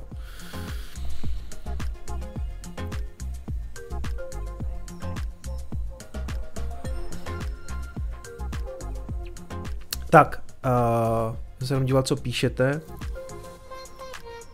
Jak to vypadá s Celsiusem, neví někdo, furt mi ještě dluží. No tak řeší se to, ale to bude na měsíce řešení. Takže Dixik, tady vidíte, prostě dolar silnej v 80. letech. Potom bych tady řekl, když praskla dotcom bublina, zřejmě, tak tam asi taky směrem k tomu... Hele, nevím, to bych kecal. Já jsem tím chtěl v podstatě říct jenom to, že historicky byl dolar oproti těm měnám i silnější, takže ona to jako není teďka nějaká úplně jako speciální situace, nebo speciální je to v tom, že ona to není žádná super výhra, ten dolar kolabuje vlastně jako všechny ostatní měny, jako třeba ta libra. Ta je mimochodem v porovnání s dolarem, je libra na historicky nejhorších číslech. Historicky, to je úplně... Tam je, ona odepsala letos vůči dolaru 20% v té Británii. Teda jako celosvětově, rozumím, já nevím, proč jsem řekl Britán, prostě jako je to britská libra. Rozumíme si. Celsius CEO rezignoval, jo, to jsem četl, že pan Mašinský to tam asi balí, no. No to taky asi, co tam chcete jako dělat, no. Divná hudba, tak já dám něco jiného. Tak. Dixik, a ještě vám za chviličku přečtu donaty, jenom ještě dojedu ten graf, pak se podíváme na nějaký jiné věci. Tyjo, 9 hodin, já jsem ještě nic neřekl. Klasika. Ethereum Bitcoin, 069. No. Tam se to asi tolik neodehrálo, jo. Prostě spekulace respektive propad před mergem, pak vystoupání nahoru na ten merge a teďka nějaká korekce na 0,69, bylo to myslím 0,67, ale vlastně ještě někdy v červnu to bylo třeba 0,54, jo, takže teďka je to docela ještě dobrý těch 0,69. Ale dobrý, už mám z toho zase dobrý pocit, protože já jsem prodával 0,748, myslím, 0,75 cirka, někde tady. A pak to chvilku vlastně bylo jako ještě v lepším kurzu, jsem si říkal, a to nikdy nevychytáte, nikdy. Vlastně jsem to opustil docela dobře, protože já už to držet nechci, já tomu nerozumím, já to nechápu a s proof of stakem si myslím, že to jako je úplně špatný, takže to... Ale je zajímavý, jako teďka propad potom a teď mám pocit, jako, že to nemá žádnou velkou tendenci jako posilovat vůči Bitcoinu. Všichni teďka koukají na Bitcoin jako jednoznačně. Voli čemu vlastně padá ta libra, inflácia? Kubo, ne, mám to tady rozepsaný v článku, hned za chvilku se k tomu dostanem, a v podstatě oni si tam poškrtali nějaký daně, takže plus obecně ty trhy nemají asi dobrý pocit z toho nového, řekněme, finančního výhledu té nové vlády, protože tam je ta nová premiérka a asi je tam teda nějaká změna, nějaká jako fiskální politiky zřejmě, takže ty trhy to nějakým způsobem jako zacenili. A podíváme se na to, tam je v tom článku je to napsaný. Já si to přesně nepamatuju, ty důvody. Takže to jsem řekl, S&P jsem srovnal, na Dixik jsme se podívali, Ethereum, Bitcoin, délku dna. No, v podstatě, já si myslím, že dobrá rada obecně je, že když ten trh padá, tak je prostě dobrý držet něco, co jste ochotní, když to padá, přikupovat. Jo, prostě představte si, že spekulativně nakoupíte nějakou takový sranec, jako je prostě Dogecoin nebo Shiba Inu. Naprostá spekulace. A z toho máte radost, když to letí nahoru. Ale chcete takovou věc držet, že když to padá, ta Shiba, jako jste tak strašně bullish Shiba Inu přikupovat? No asi ne, že jo. Prostě jste si to koupili, abyste na tom vydělali. A to já to dokážu pochopit, v pohodě, taky jsem měl shitcoiny. Ale... Jako láme se chleba v těch bear marketech, protože tam jsou ti hodleři, kteří skutečně při tom padajícím Bitcoinu se někteří třepou na to, aby to bylo ještě levnější, aby si levněji přikoupili, zvláště co nakupují postupně třeba a mají vlastně neustále peníze na to, aby přikupovali. A co budou tady ti lidi přikupovat? Budou jako přikupovat jako Apecoin, nebo jak se ta věc jmenuje, nebo budou přikupovat Apecam Rocket, abych citoval jednoho svého kolegu. Prostě ne, že jo, proto obvykle v těch bear marketech jako brečí ty altcoiny, protože to nikdo nepřikupuje. Protože jsou všichni v nervu z toho, nemají obvykle moc velkou víru v ten projekt a uvědomují si, co je důležité. Jako já mluvím z vlastní zkušenosti. 2018 všechno padalo a já jsem si říkal, co chci vlastně, co má v budoucnu, co chci přikupovat, a přikupoval jsem v podstatě jenom Bitcoin. Jo. Až pak jsem ještě trošku rozjel jako nějaký altcoiny, se trošku zvetili, z toho už jsem taky vyrostl. Dneska jako jenom Bitcoin, mě nic jiného nezajímá, ten zbytek je prostě pro mě jako nezajímavý odpad, jo, takže tak. Švýcarský frank for the win. Jo, tak ten je, tyjo, ti jsou dobří, no. Hej, oni mají totiž úplně totálně technokratickou centrální banku a ta prostě vidí inflace, sazba nahoru. Jo, prostě okamžitě, oni nad tím nepřemýšlí, jo, prostě oni jsou jak algoritmus, proto jim to tak funguje, no. Ono to taky dlouhodobě fungovat nemusí, ale jako ze všech centrálních bank zřejmě nejlepší centrální banka na světě aktuálně je prostě ta švýcarská, ale tak oni Švýcaři byli vždycky dobří s penězma, že jo. A co zlato? Hele, zlato, můžeme mrknout taky na zlato, moc jsem se na něho nedíval. No, tyjo. Ale jako, to trpí ze stejného důvodu podle mě jako v podstatě cokoliv ostatní, prostě nejsou levné peníze, které by do toho tekly, ale taky, já si myslím, že u těchto věcí, které skutečně jako mají nějakou fundamentální hodnotu, jako prostě to zlato vždycky bude na něco potřeba minimálně jako průmyslově, ale i pro lidi, co v tom jako spoří, tak se prokazují jako dlouhodobě potom nějaký, prostě ten fundament do toho doteče s nějakým zpožděním, až to ten trh jako nějakým způsobem zacení.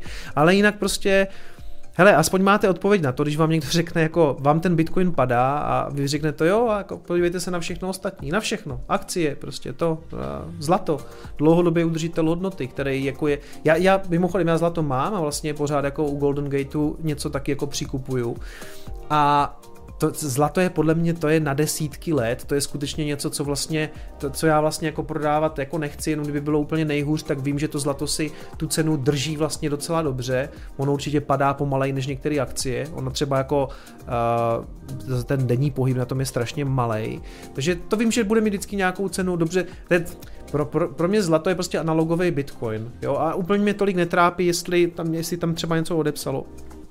Když se na něho podíváte, tak od all time high aktuálně odepsalo 21%. Což je dost na zlato, ale v porovnání s Bitcoinem samozřejmě úplně jako jiná písnička, takže ono si jako nějakou cenu zachovává, nepadá tak rychle. Pro mě je to jako zajímavá alternativa k Bitcoinu, ale jako lidi.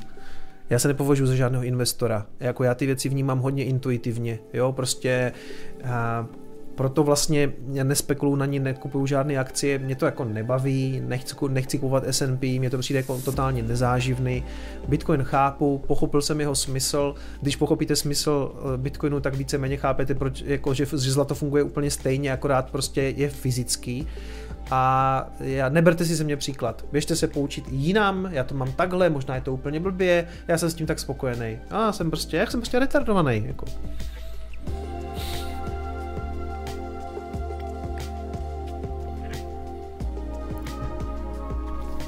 Jinak to Švýcarsko je krásná ukázka toho, že inflace je monetární jav a nemá vela společného s vojnou na Ukrajině. Dobrý point, no. Dobrý point. Oni prostě jedou striktně podle učebnice, tak jak se to má dělat. Sice podle té keynesiánské, kterou my asi úplně tolik jako tady uctívat nebudeme, ale jako tak, jak se to má dělat, to dělají a proto taky, kolik mají oni inflaci? 3-4%? Jo? Zas jako třeba, já nevím, to je, v které té zemi, Estonsko to má nějakých těch 20, že? A na druhé straně někde Španělé, nebo kdo to má tak nízkou tu inflaci, relativně nízkou. Nebo Němci mají 7%, jo. No nic, to je zase euro, jo. Ale víte, čemu nerozumím? Se mě teďka nedávno někdo zeptal a já jsem na to nebyl schopen odpovědět, třeba budete znát odpověď vy. Když my si stěžujeme na to, jak je vlastně složitý řídit pro tu ECB tak ekonomicky jako rozdílný země, jako je prostě třeba Estonsko a proti tomu jako Itálie a Německo, že vlastně jako moc nedává smysl mít jednu měnu, protože ji nedokážete jako efektivně řídit, protože tam vám vyletí inflace a tam byste potřebovali zasáhnout jako nějak monetárně. Tak jak to, že to funguje v té Americe? Jak to, že tam to funguje, když máte, tam jsou ty státy taky strašně jako přece, funguje vám na celém území, vám funguje americký dolar, ale jako HDP a vůbec jako celkově průmysl a všechno vypadá prostě úplně jinak, třeba v Arkansasu, což bude zřejmě dost velká díra, a třeba v New Yorku, nebo v LA, nebo na Floridě, že jo. To jsou takový ty highlighty těch Spojených států, prostě já nevím, Dallas, Austin v Texasu, Miami, nebo Tampa, New York, LA, San Francisco, to jsou jako nejbohatší, jedny z nejbohatších míst v Americe. A taky mají jednu měnu, jo, takže v USA mají jednu vládu, protože Montana a Wyoming nikoho nezajímá. Není to tím, že mají jiné daně v každém státu? Jo, a na tom asi ale bude, no, něco. Jednak mají jednu vládu, že se ovšem rozhoduje centrálně. Jo, fiskál bude stejný vesměs. Fiskální politika bude stejná, plus ty jednotlivý státy, teda ještě mají různé daně, ale to je podle mě jenom nějaká část těch daní, protože jinak jako platí vlastně jako federálně. Vygoogli si teorii optimální měnové oblasti. Dobře, děkuju.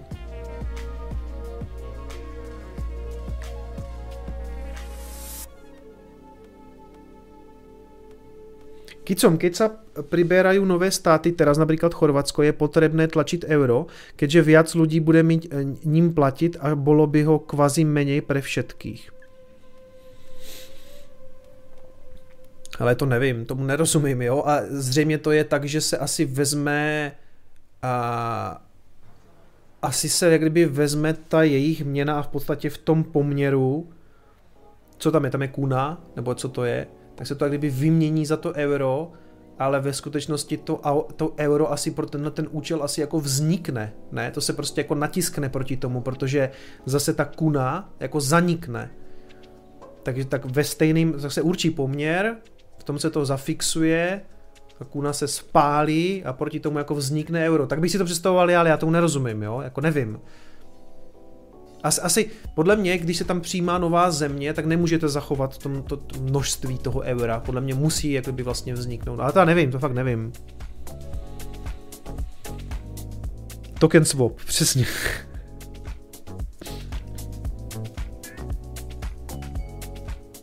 No dobře, takže jsem tady opět se projevil jako pivní ekonom, ale já jsem nikdy netvrdil o sobě nic jiného, takže na zdraví všem pivním ekonomům. Tak, tohle jsem všechno řekl, u toho grafu decoupling, ano, můj vlhký sen. Jasně. Dobrý. Takže to je všechno. To je všechno, co jsem chtěl k tomuto, a teď pojďme na ty další věci. Já jsem tady měl, ano přátelé, tak tady jsem na něco jsem narazil. Narazil jsem na zajímavý kanál.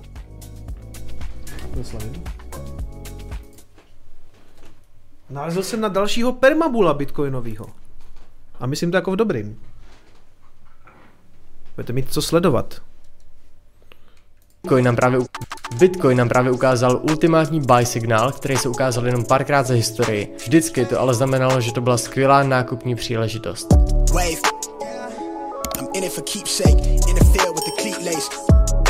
What up boys, tady je Richu. Dneska tady máme video o tom, že na Bitcoinu se ukázalo několik indikátorů, který už ukazují, že dno by mělo být za náma a že by mělo dojít k nějakému pohybu nahoru. Dneska si jich teda pár... No, já jsem na něho narazil, říká si Erichu a je to, řekněme, někdo z té mladší nastupující bitcoinové generace a to jsem rád, že v tom jako nebudu sám, že někdo další dělá o bitcoinu videa. On se teda věnuje hlavně jako grafům a jako takhle... Já stejně nejsem žádný velký milovník jako nějakého tradingu, já si myslím, že on to moc netraduje, pokud vím, tak tam říkal, že mu dává smysl sem tam udělat nějaký, jako řekněme swing trade, že sem tam jako něco nakoupí a něco, není to žádný jako ten tradovací kanál. Každopádně dneska vyšlo pěkný video, jak se vlastně on dostal k Bitcoinu. Dostal se Investoval jsem do Bitcoinu, jenže špatně. Kdybych věděl to, co vím teď, tak bych udělal všechno, ale úplně všechno jinak.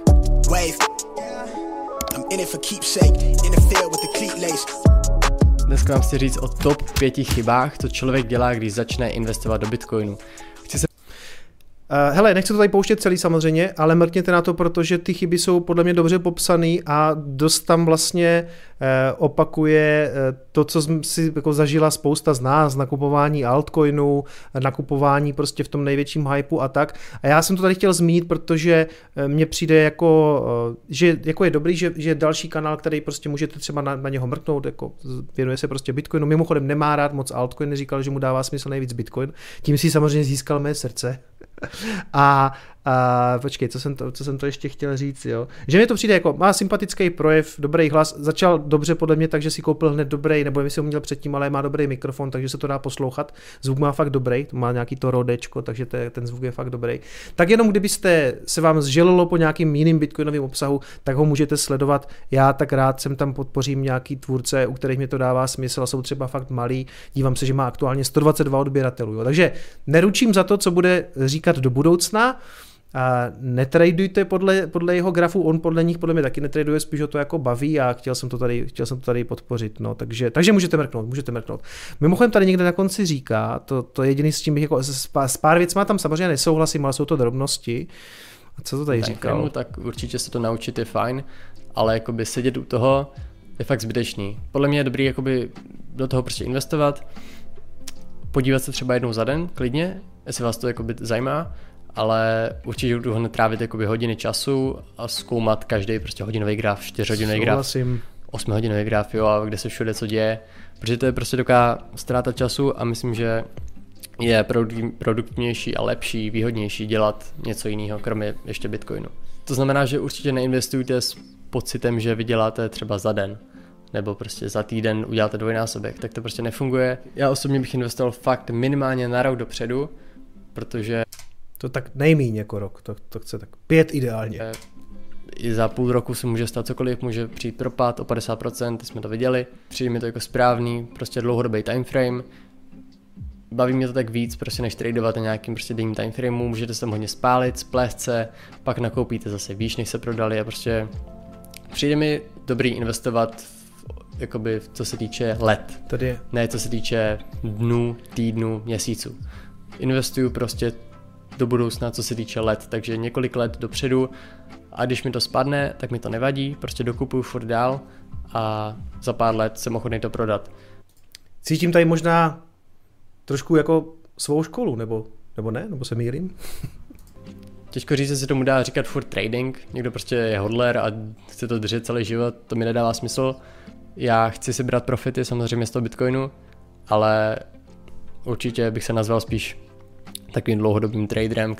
Jseš na dobré cestě, jednou to pochopíš. Ano, ne, že bychom si všichni chtěli vzít Bitcoin do hrobu, to úplně ne, ale tam my vlastně jako prodávat, já si myslím, že jako je legitimní vzít z toho profit, protože Bitcoin hlavně asi jako není dobrý krátkodobý udržitel hodnoty. Není, to jako je pravda. Spadl minulý rok a prostě jako vysype se, ale samozřejmě jinak my ho tady zřejmě považujeme za jedny z nejlepších nebo vůbec nejlepší jako peníze, co jsou a vlastně ho prodávat jako nechceme, takže tady bych úplně nesouhlasil. Já jsem taky, když jsem chtěl něco prodávat, tak bych jako víc než polovinu nikdy neprodal. Myslím si, že je chyba si to nastavit tak, že Bitcoin někam vystoupá a já tam jakože všechno prodám, jo, to je chyba, protože pak už to taky nemusíš koupit zpátky, ale Kuba Harico píše, já si chcem vzít Bitcoin do hrobu jako starověký faraon. Jo, přesně tak s tím Trezorem na krku, tam budem ležet. Hej, ale dobrý, mně se to líbí, Eriču, pokračuj.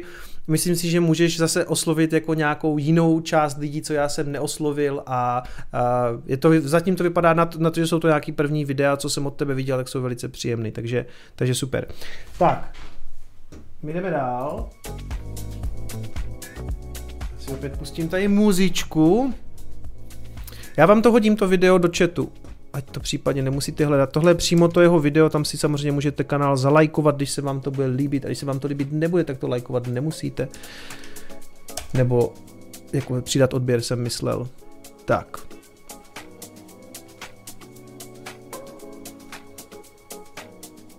Nejde vám to najít, on možná ještě ten kanál třeba ani není nějaký zakešovaný, no. Hele, je to, jinak je to jako permabull bitcoinový, nebo tak má tam videa o tom, že si myslí, že těch 69 ještě nebyl jako top a že nás čeká nový výlet nahoru, to nevím, to bych bral s rezervou, jakože, to samozřejmě, jakože tím myslím jako krátkodobě, jo, že bych to bral z dlouhodobě, já si to myslím taky, otázka je, dlouho to bude trvat, jo.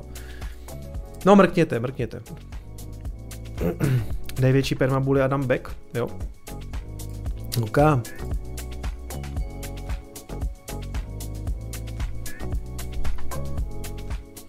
Hombre, starý fotr, dealer másla, otecko původně s maskou jak synek Sibiřan, ale jinak pan Motejlek pivního ekonoma sám zapsal na češtině 2.0. Motejlek pivního ekonoma. Fakt? Motejlek pivního ekonoma zapsal na češtině 2.0, hustý. Co vravíš na Volvo? Hele, to si můžeme nechat třeba na ten na pokecké konci, teďka mě zase, mám tady ještě nějakou agendu, co potřebuji probrat, jo, takže já jsem chtěl tady nalívat ještě nějaký hopium, jo, takže z hopia tady mám tohle. Celkový objem, jak kdyby Coin Days Destroyed in the last 90, mince,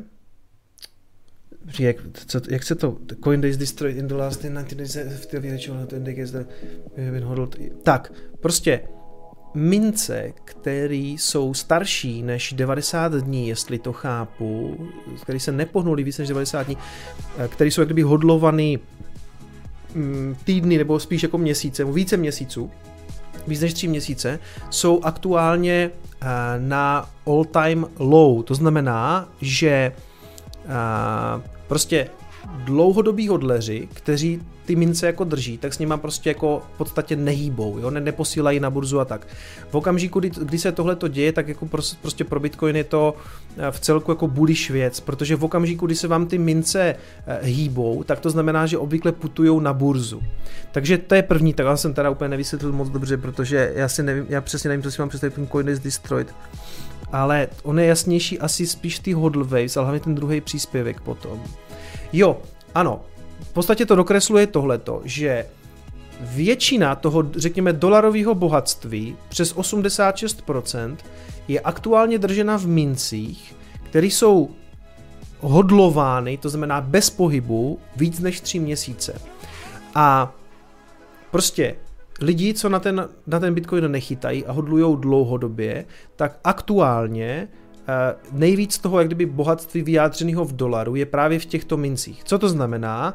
Že lidi, takoví ti návštěvníci, co přišli prostě někdy na all time high a přišli, odešli, prostě proto poznáte, protože ty mince se v podstatě hýbaly, minimálně jako třeba z burzy k ním na peněženku, tak prostě tyhle mince už tam nejsou a jsou vlastně většina toho bohatství je držena v těch hodlovaných mincích. A to se blíží teďka aktuálnímu vlastně high. A když se podíváte, kdy ty highs byly předtím, tak někdy v červnu 2015, což byla v podstatě střed toho bear marketu. Potom to byl březen, marec 2019, takže v podstatě taky jako ta druhá polovina, nebo víceméně ten konec před tou God Candle to byl. Tak tam bylo high tady těchto mincí. A vidíte, jak to tady potom brutálně kleslo, to znamená, že i ti dlouhodobí hodleři, celou dobu se v podstatě bavím o on-chain analýze, pokud jste to nepoznali, jako jsou to Glassnode data. Tak během toho výstupu na 64 000, tyhle ty dlouhodobí, jak kdyby mince, ty hodlersky, které jsou bez pohybu přes 3 měsíce, tak tady vyklesaly v podstatě na nějaký low, protože prostě spousta lidí prodávala. Jo, mimochodem třeba včetně mě, já jsem na 60 000 prostě něco likvidoval. Pak vidíte, že to roste a roste to až teďka, kdy se to zase přiblížilo na stejný úrovně jako ty předchozí bear markety. To znamená v podstatě, že to hodlerské přesvědčení aktuálně je vlastně jako největší, nebo srovnatelný s těma bear marketama. Prostě kdo drží dlouho, tak teďka už jako nepřesouvá. Jinými slovy, prostě těm lidem, když vidí, jak to mají, na jaké je to teďka ceně a že už jsou zvyklí na to držení, jsou zvyklí na to, že jsou prostě hodleři, tak oni s tím teďka nehýbou a proto nejvíc toho bohatství je držený právě v těch jako dlouho držených mincích. Možná to vysvětlil dobře. Možná se většina těch mincí len ztratila a tě, co se hýbali, tak to už uživatelé konsolidovali. Jo, a i to je samozřejmě možný, ale jako samozřejmě v tom agregátu dokážeš jako rozpoznat nějaký trend, že jo? A ten trend je takovej, že prostě hodleři teďka drží a nepřesouvají a proto nejvíc toho bohatství je aktuálně v těch dlouho držených mincích. Tak doufám, že už je to srozumitelný.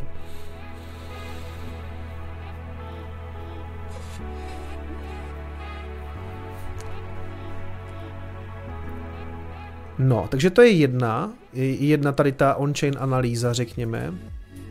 A ta druhá tu tady dával Dylan Leclerc, je to tak, jmenuje se tak ten týpek. Jo, Dylan Leclerc. A ten ukazuje ještě trošku jinou věc, a to je realized price, a to je, že vlastně takhle na těchto úrovních, kde mi teďka vlastně taky vznikaly ty bitcoinové dna a že tam vlastně vždycky se spustí tady ten signál, který je označený jak kdyby tou fialovou. A ten je, že jak dlouhodobí, tak krátkodobí hodleři vlastně drží nejvíc jako svých mincí jak kdyby ve ztrátě. A jak to popsat? Řekněme, že mám nějaký mince, a to určitě mám, nebo ne teda celý, ale prostě řekněme, že mám nějaký části bitcoinu, mám nakoupený třeba někde kolem úrovní, já nevím, 5 000, 6 000 dolarů za bitcoin. A ty mám teda i v tomhle případě v zisku. Ale pak mám i nějaký mince, nebo respektive nějaký části satoshi, z který jsem kupoval třeba za 40 000 dolarů, za 50 000 dolarů. Mám takový, jakože z toho minulého roku, tak jak jsem nakupoval postupně, nebo mi přišly. A tyhle ty mince, kde je vlastně ta realizovaná cena by byla větší, tak ty mám jak kdyby ztrátový, že jo? Tam prostě držím jak kdyby ztrátu oproti tomu nákupu.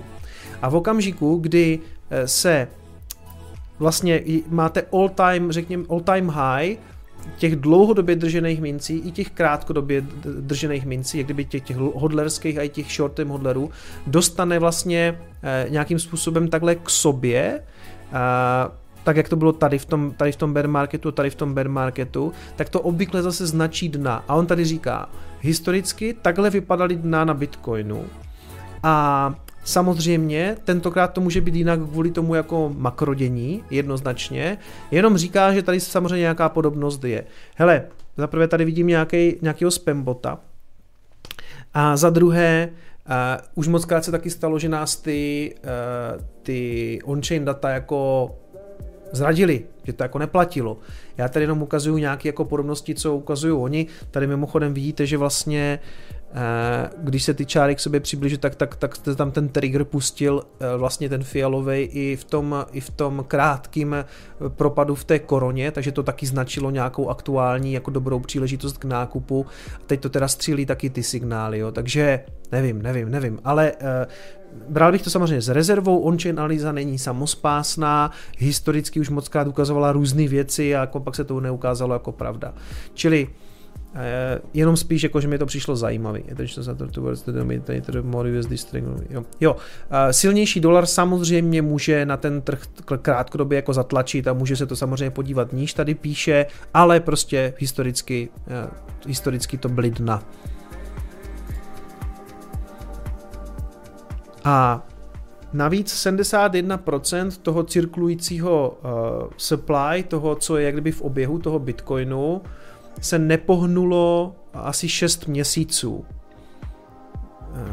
To znamená 27% a 27% toho té cirkulující nabídky bitcoinové, kterou někdo držel, která je držena 6 měsíců, je aktuálně pod vodou, to znamená jak kdyby ve ztrátě.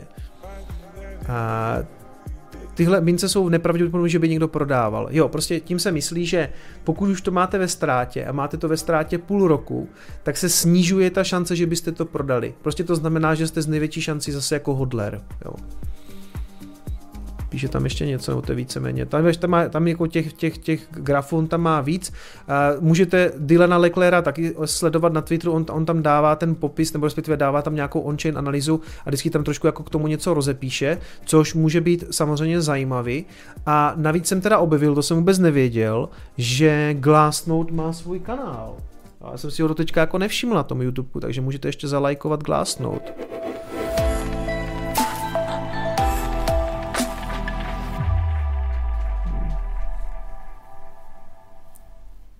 Hello everyone and welcome to your Glassnode video report for week 39, 2022.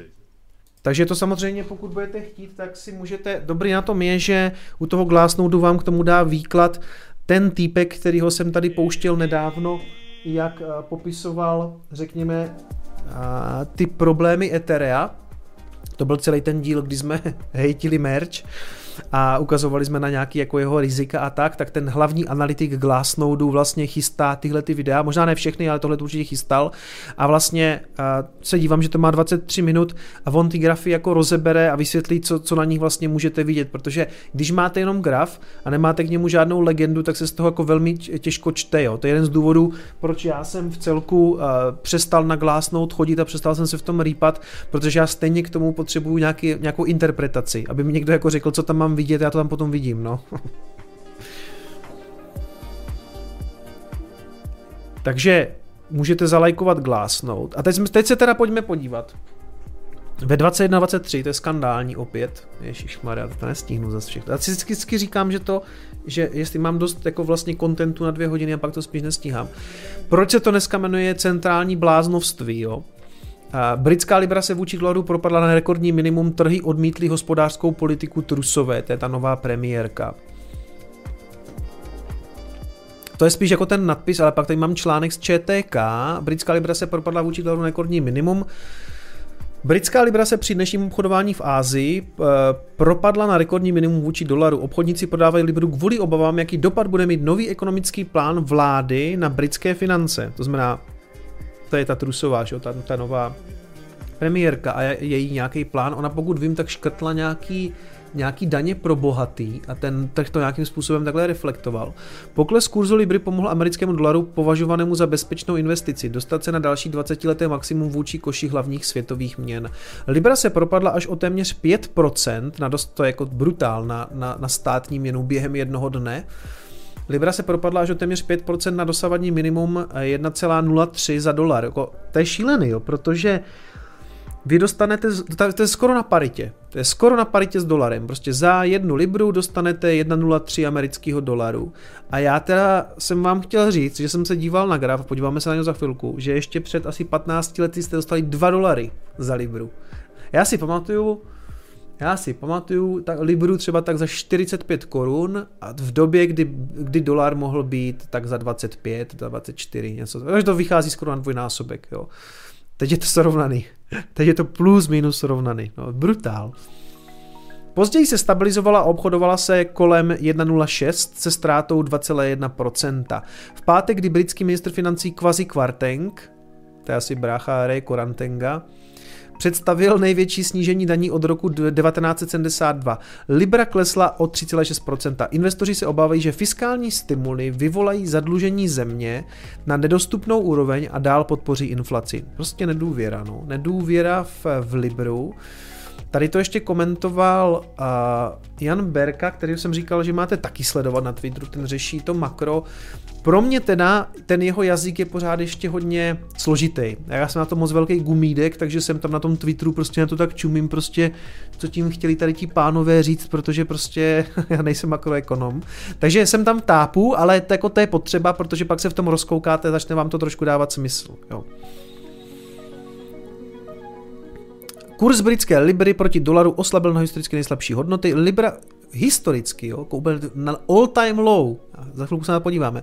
Libra proti euru i dolaru letos oslabila zhruba o 20%. Takže jako jo, Nám se lidi můžou smát za ten Bitcoin, ale my tam nemáme toho centrálního bankéře, co tam jako dosype nebo změní úrokovou sazbu. Prostě my tam nemáme žádný zastání. My spolíháme skutečně jenom na ten jako volný trh a ten mimochodem dlouhodobě ukazuje, že máme pravdu samozřejmě, protože ano, Bitcoin se sesypal, ale historicky víme, že nestál nic. Jako on stál kolik je první jeho cena?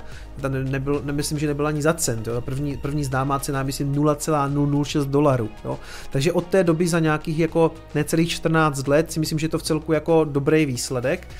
A já nemám pochyb o tom, že jako Bitcoin se na all time high zase podívá. Prostě já spolíhám na ten dlouhodobý fundament, který tam podle mě je. Jaký je dlouhodobý fundament u Libry, která za nějakých, kolik ona má, nějakých 300 let existence, 280 let, něco takového, v podstatě odmazala 99% kupní síly a vůči dolaru odmazala 50% za posledních 15 let, 20% během letošního roku odmazala.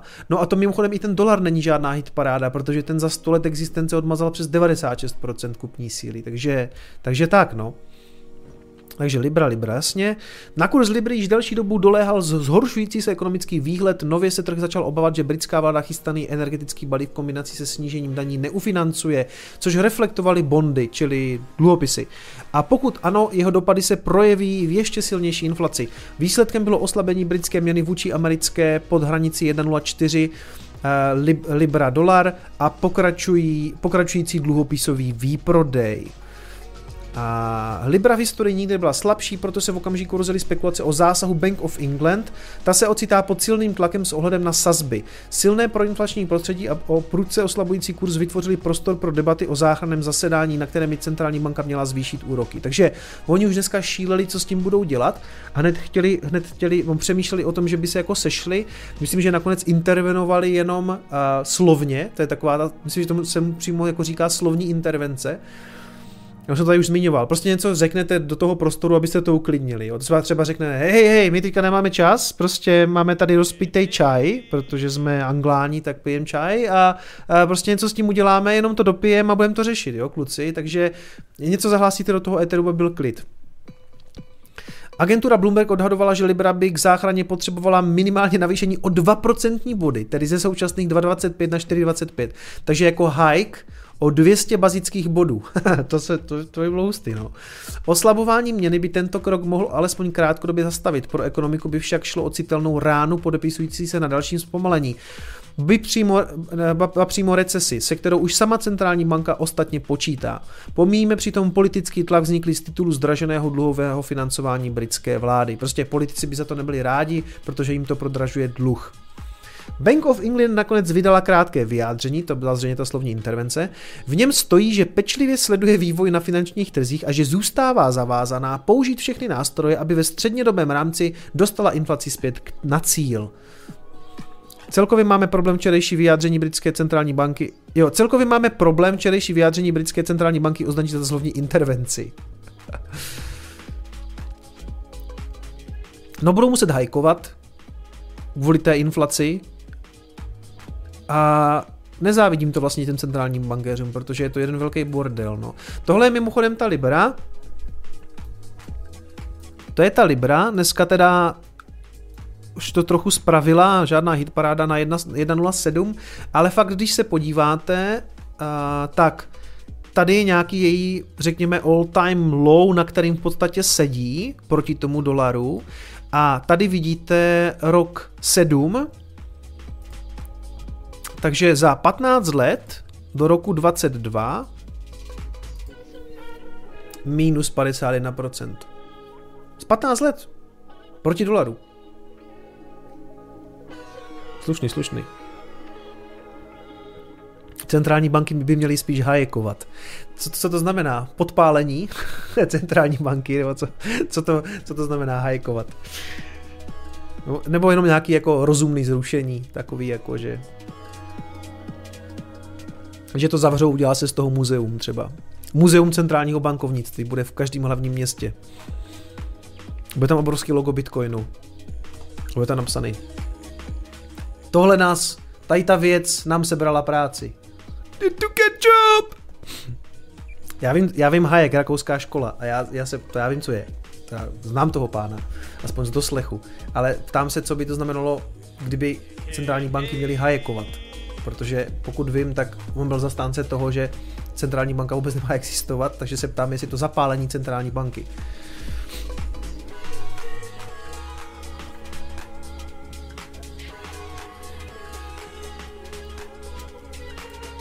Tak, co tam máme dál? To je taky sranda. Jak dojedu ty centrální banky, než se podíváme na FED, tak konečně přečtu donaty. Tu už jsem sliboval předtím, že já neudělal jsem to. A tentokrát fakt, ještě než půjdem na ten FED, protože ten FED je zásadní samozřejmě pro nás, nebo pro všechny, tak než půjdem na ten FED, tak přečtu donaty. Vydržte, ještě dojedu ty centrální klauny.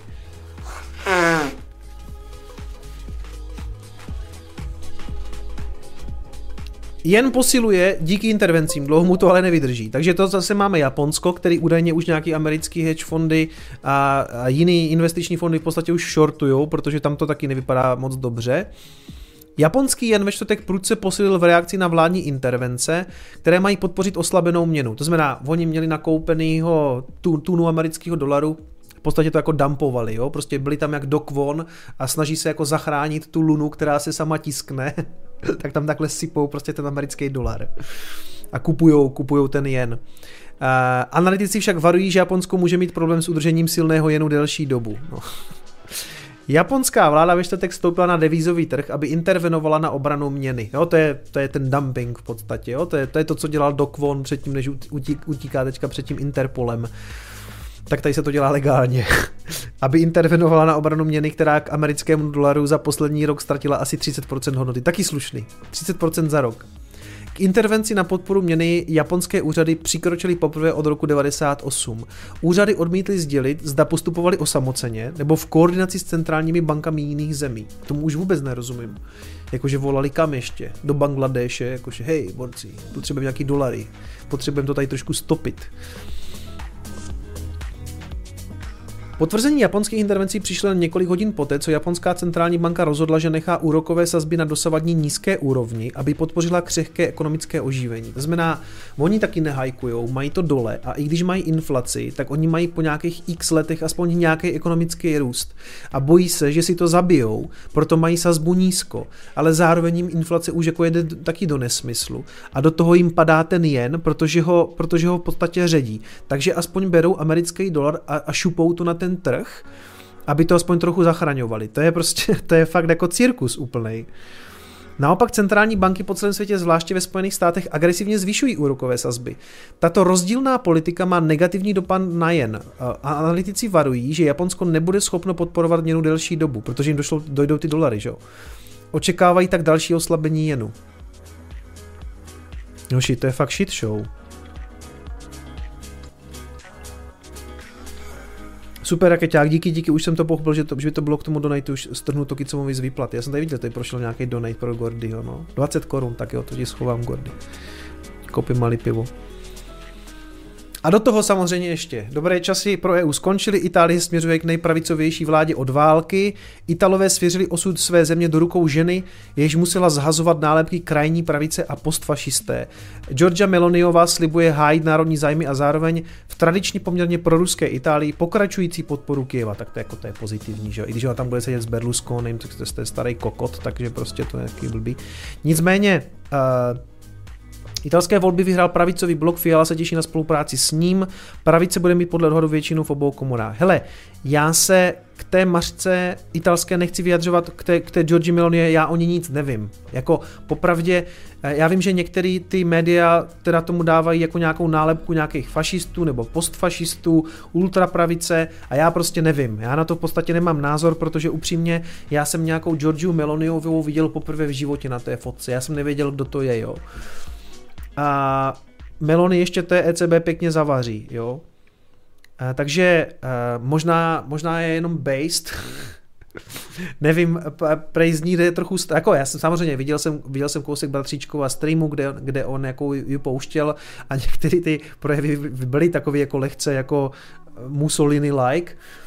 Ale já nevím, já neznám ani pořádně to politický klima teďka, jako jak ti Italové to vnímají, já fakt nevím, tak k tomu se nechci vyjadřovat. Já jenom říkám, že do toho celého koktejlu všech těch věcí ještě v Itálii prostě zvolili stranu, která minimálně je rozporuplná, jak to říct nějak kulantně, diplomaticky, hledám to slovo, pomozte mi. Kontroverzní, ano, kontroverzní, to je to slovo, děkuju. Jinak jsou to samozřejmě politici, takže všetci kradnou, to je pravda. To je. Takže shit show pokračuje i v Itálii. A že já říkám, já to jako nechci to nějak hodnotit, protože já o té straně nevím nic. Fakt o tom nevím nic.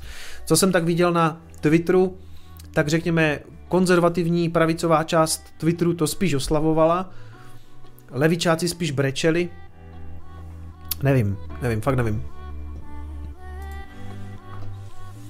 Do toho samozřejmě ještě Rusáci, protože ruští okupanti nutili lidi hlasovat i dvakrát, referenda jsou v plném proudu, takže tam se bude hlasovat, nebo už se hlasovalo vlastně o víkendu, o připojení těch oblastí k Rusku, což jednoznačně dává prostě jim, nebo tak jako No co, tak budou výklad, to je úplně jasný, co budou říkat. Budou říkat, to je ruský území, vy tady děláte bordel, takže my máme právo na to hodit atomovku a budou eskalovat prostě ten konflikt jako těma výhruškama, což stejně dělají od začátku, takže já jenom chci jako říct, že to, co se všechno děje, tak je ještě pořád jako doplněný tím jako tou geopolitickou nervozitou, tou válkou prostě a prostě těma ichtylama, kteří zase budou vyhrožovat jako jadernou zbraní. Mimochodem, já vím, že jsem tady posledně říkal, že tady nechci ty prorusky smýšlející lidi, že Bitcoin pro ně není, že to nejsou peníze pro ně. Pak mi to někdo spočítal v komentáři, že Bitcoin je samozřejmě pro všechny a můžou ho používat všichni bez jakékoliv příslušnosti k čemukoliv, k rase, k sexuální orientaci, k národu. A má pravdu. Já to říkám schválně, protože vlastně nechci, aby si to ti lidi kupovali, nevidíme tady rád, jo, ale jinak mi to ano, Bitcoin je technologie neutrální a i když prostě to v hlavě máte pohnutý hodně podivným směrem, tak si Bitcoin můžete koupit, já si jenom prostě přeju, aby ho měli jiní lidi prostě, no.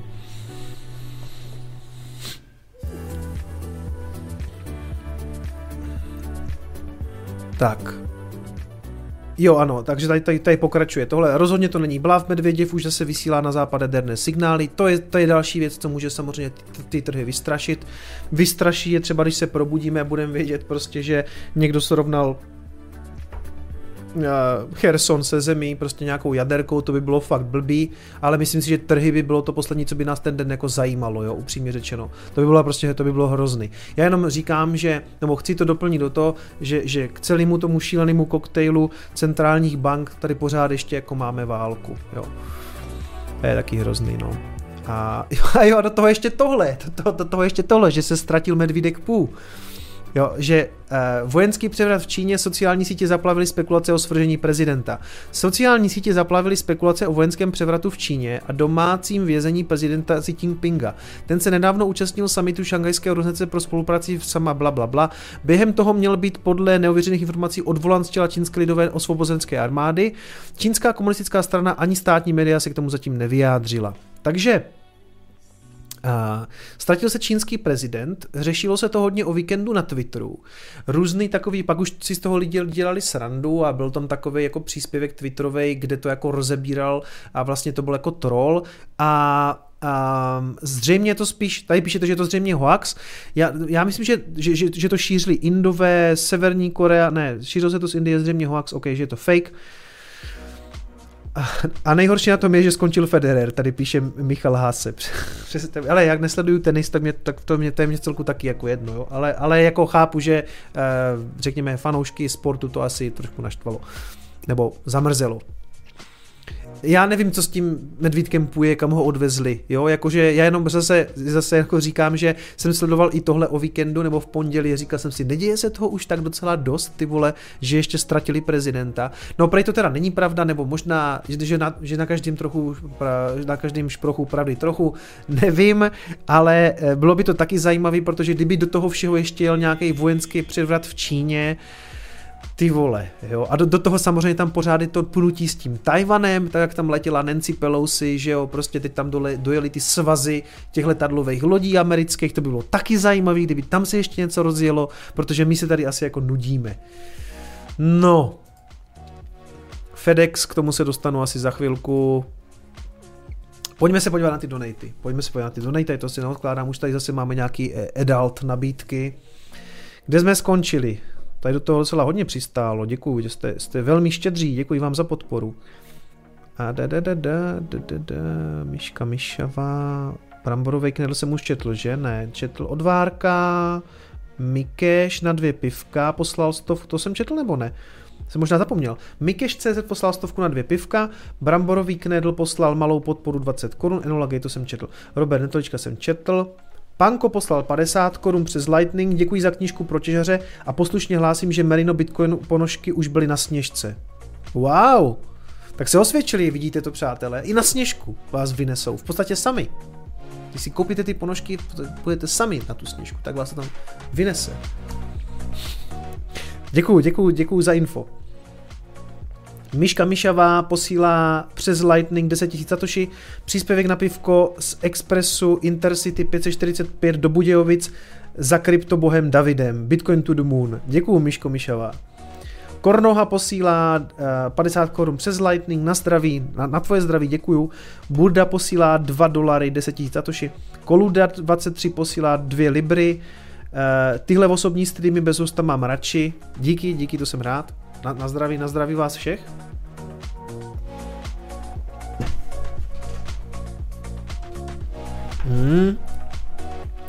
Matpad posílá 100, Grab posílá 100, něco málo přes Lightning, děkuju.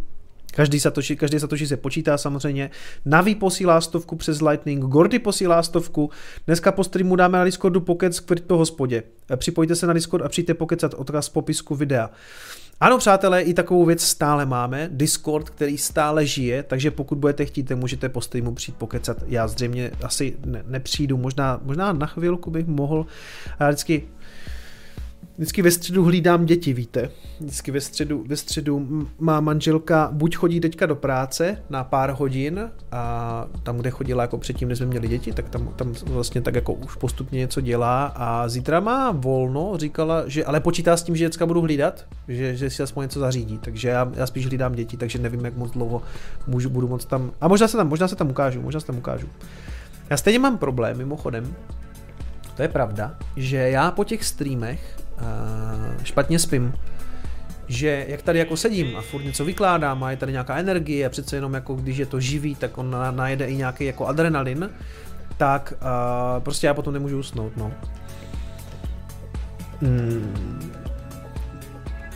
Mach Pavel posílá 50 Kč super kanál, děkuju. Putin posílá 150 Kč, sláva Ukrajině. Tak to vypadá, že to je přímo on osobně. Děkuju za 30 satoshi. Tomáš Kadeřávek posílá 100, nebylo by dobré pro Bitcoin, kdyby ho přestali vyjadřovat ve fiatu, to jsem řešil už, ale děkuju za 100, Tome. Henry posílá 123 Kč, jen tak, za kanál Bitcoinovej, děkuju, Henry. Acmik Hanáci sobě posílá 256 Kč přes Lightning, děkuju. Dix posílá na pivko 50 Kč, děkuju. Ondra Novák posílá 200. Máš pravdu, Kicome, bitcoinoví gambleři a komunita jsou taky mrtví. Kde jsou ty časy, kdy tam padlo několik příspěvků nebo dotazů za den? Dneska tam píšu snad jen já sám. Jo. Je to tak, no. A bývá to dobrý indikátor jako dna. Nebo takhle, to je těžký, jo. Máš pocit, když jsme viděli, že se to jako blíží na all time high, tak jsme jako taky měli pocit, jako že to už je úplně šílený, ano, to jde furt dál a dál, tam ti nikdy nevíš, jako kdy ta parabola skončí, že jo, ani u toho, kdy to jako letí nahoru. A u toho, řekněme all time, nebo ne all time low, ale u toho nějakého low, u toho dna, to taky může být ještě horší, jo, ještě, dobře, tak mě přibývá teďka 200 lidí měsíčně, tak tam může svítit 100, pak tam bude svítit 10, no, pak už mě bude jenom před barákem hořet auto. LND posílá 20 000 satoshi, v bear marketu se buduje, radím uzel. jo, uzel bude, už to řeším aktivně. Hele, Gordy, musíme se domluvit, jestli máš, já jsem totiž, mě jeden fanoušek z Patreonu slibil, že mi pošle že mi pošle Raspberry, protože říká, že ho má volný, tak jsem mu řekl, ale neposlal mi ho, tak se asi Gordy pak domluvíme, ať to můžu už postavit. No, v říjnu bych chtěl první díl. V říjnu bych chtěl první díl na stavbu uzlu. Demtix posílá 10 000 satoshi, zdravím Kyklopa z Budějic, díky za tvorbu chlape, čekám na Lukyho na klasický Bitcoin BTC debaty u pivka. OK. Lukáš Kohler, nebo Kohler, to se asi čte Kohler, 110 korun přes Lightning. Ahoj, co mé lístky na CryptoByte koupeny, doufám, že tam budeš taky, je to první Bitcoin konference, na které budu. Ano, já jsem potvrdil účast na květen v Liberci, takže se tam uvidíme, pokud se nic nestane, tak bych měl v Liberci v květnu být. Johnny posílá 10 000 satoshi, je tu někdo na poker o pár satoshi na lightningpoker.com, co nevěděl, že existuje taková věc, takže přátelé, lightningpoker.com, Johnny vás tam bude čekat se svýma satoshi, můžete dát pokorový turnájek. Mizik posílá 20 000 satoshi, zkouška Lightningu, děkuju. Bitcoin Fanatic posílá $15. Čus na pivko, dotaz, kolik bude příští vrchol BTC typu 170k v roce 25? Bude to, to už bude přes 100 tisíc, to už musí být přes 100 tisíc. Moje cesta ke kilu jednou musí něčím taky vyvrcholit. Mizik posílá 100 tisíc satoshi, donate, děkuju. Cryptoforium Milan posílá 100, děkuju přes Lightning, díky za další skvělý stream a ekonomický rozbor, recese už tu je a ještě bude, berme to pozitivně, Bitcoin bude ve výprodeji, takže hodl plus DCA. Děkuju Milane.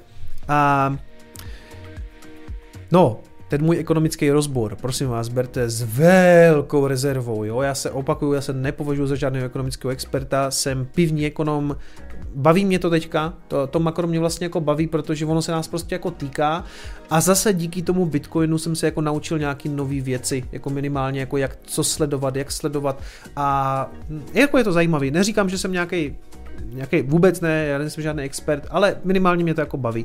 Já se snažím vždycky jako proniknout do toho, co píšou ti týpci na tom finančním Twitteru a jako kolikrát tomu to já moc nerozumím, ale rozumíte, když se jako snažíte do toho proniknout, tak vám to jako něco dá. Mimochodem pro ten základ opět musím doporučit ekonomické bubliny, který teďka doporučuje i Ivo Lukačovič na Twitteru, je doporučil ekonomické bubliny od Dominika Stroukala, ale on to tam popsal, že nevím úplně, jestli tu knížku pochopil tak, jak jsem ji pochopil já, ten Ivo. Protože v okamžiku, když si to přečtete a pak si přečtete od Dominika třeba ještě jako Bitcoin a jiné kryptopeníze budoucnosti, tak vám to musí cvaknout, jo, a ten Bitcoin zatím podle mě úplně jako necvakl, no tak nevím, tak musím mu dát čas. Třeba si to najde na Seznamu. Nebo na Google.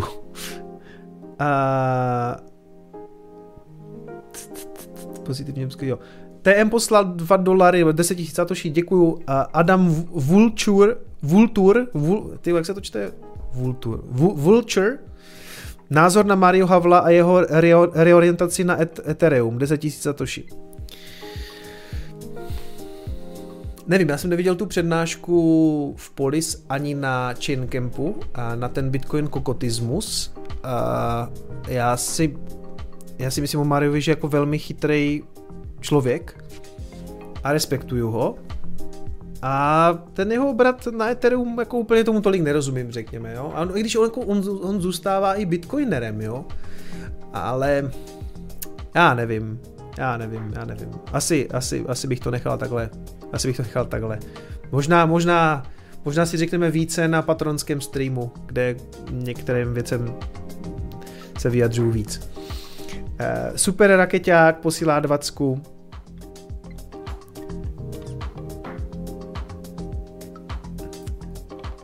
A Kuba Hrycov píše plné bagy, no. Hele, když jste v něčem zainteresovaní v nějakém projektu, tak máte tendenci mu třeba možná víc stranit, jako je to se mnou a s Bitcoinem. Ale zase jako já historicky jsem měl teda i Ethereum a jiné věci. Jo, ale prostě jako nějak vás to samozřejmě ovlivnit může, tak nevím. Nerad bych strhl z toho nějakou jako úplně zbytečnou nějaký flame. Dobrý.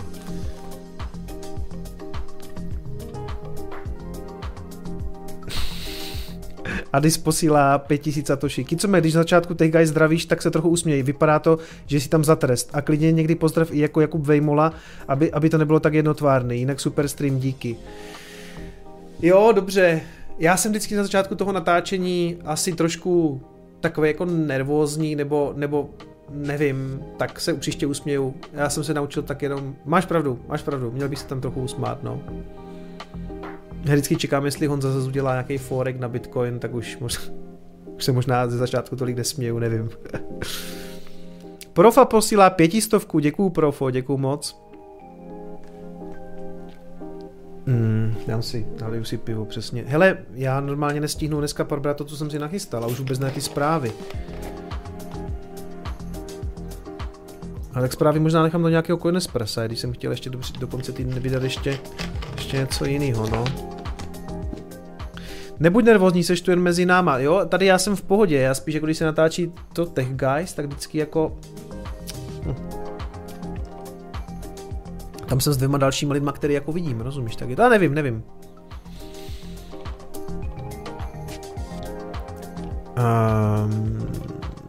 Profil jsem říkal. Galendel poslal 99 korun. Povinné dýško, smradlavé státy, smradlavé centrální banky, smradlavé armády, je mi z nich nablití a hlavně z lidí, co jim to ještě po těch x tisící letech žerou. Jaký klip by to byl bez toho všeho? No, taky jsem po těch komunálních volbách zase si říkal, jestli ti anarchisti nemají pravdu. Jirka poslal 50 korun, dneska fakt perlíš skvělý hlášky, děkuju.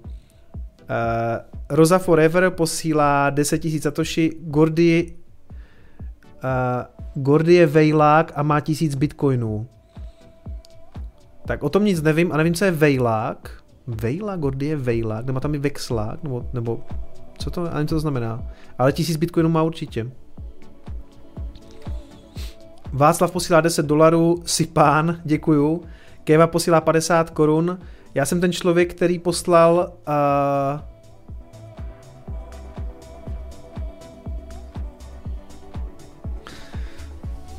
Já jsem ten člověk, který poslal kryptobizarče Cloudovi. Sorry, jestli si nechtěl, aby na tebe někdo takový reagoval. Každopádně, když mu píšu o tobě, tak píšu Kicom, aby ten boomer neříkal Kikom.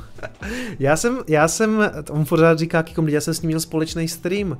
Já jsem se mu snažil vysvětlit Bitcoin, nevím jestli úspěšně. A já jsem ani nevěděl, že na to reagoval. On reagoval na který kryptobizár? Asi na Karla Janečka, předpokládám. To klidně mu posílejte. Tomu klidně posílejte, to mě nevadí. To je v klidu. To si musím najít. Je to někdo na YouTube, ta reakce? Co na to říkal? To je super. On v podstatě reaguje na reakční videa. Check Cloud Janeček. Je to tam? Jo, kandiduje před 2 týdny už, jo. Tak, dámy a pánové, jste připraveni. Jo, fakt komentuje mě, čověče. Tak to, na to se musím podívat. Přátelé, tak skutečně, když napíšete...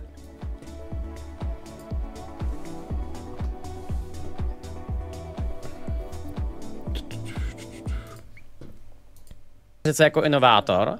Tato mi inovátorsky nepřijde. Tvůj kanál jsou. No, já se spíš teďko zeptám teda jinak, jo. Když už to tady takhle Kikom otevřel, tak já to...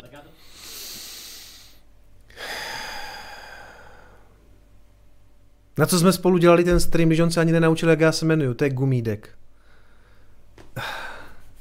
Ty vole, já ho kopnu. No nic, já se na to pak podívám. Ale tím tady zdržovat nebudem, stejně nestíháme. To je fakt jantár, ty vole. No nic. Kikom, vole. Ale to si pustíme jindy, Gordy. To si možná si to pustíme na patronským streamu. Já se na to pak musím podívat. Já nevím, co tam říkal ten Gumídek. Přemek Vavroušek poslal 50 korun. Já měl tuhle sen. Ve vlaku se mnou čínský prezident a nějaký velvyslanci. Prý něco říkal a najednou se někdo začal dusit a umřel. Otrava. Všichni na sebe koukáme, vzbudil jsem se. Za 2 dny, že se půl ztratil. Něco říkal, ale jednou se někdo začal dusit a umřel. Otrava, všichni na sebe koukáme. Vzbudil jsem se. za 2 dny, že se půl ztratil. OK, zajímavý sen, ale tak ty sny jsou vždycky takový šílený. Zlord posílá, ano, Timesy, klasický zápis v prvním bloku za 6666 satoshi, děkuju. One Beer Show, Dušan posílá dneska skvělá šarlatanská analýza, děkuju Dušane. A Vladislav Kicik posílá 50 korun. Takže to je všechno, to jsou všechny donaty, moc děkuju za podporu. A my jdem pokračovat, i když já to nestihnu, přátelé, já to dneska fakt nestihnu. 10 hodin, no. Jak bychom to udělali? No. Takhle, měl jsem tady nachystanýho Jeromeka a Jeromek nám řekne, jak to bude s těma sazbama. Tak si pustíme kousek Jeromeka, pustíme si ho jenom kousek, jo. Samozřejmě, zřejmě jste pochopili, J. Powell, předseda amerického federálního systému, čili americké centrální banky. A tady se čekalo, že jo, co on řekne po tom zasedání toho FOMC, po tom meetingu, kde už teda bylo jasný, že se bude hajkovat o 7, nebo jasný. Oni to hlásili předtím, že bude těch 75 bazických bodů a on to pak přišel okomentovat na tiskovku. Tak se pojďme jenom podívat, co tam Jerome povídal. Už jde Jerome.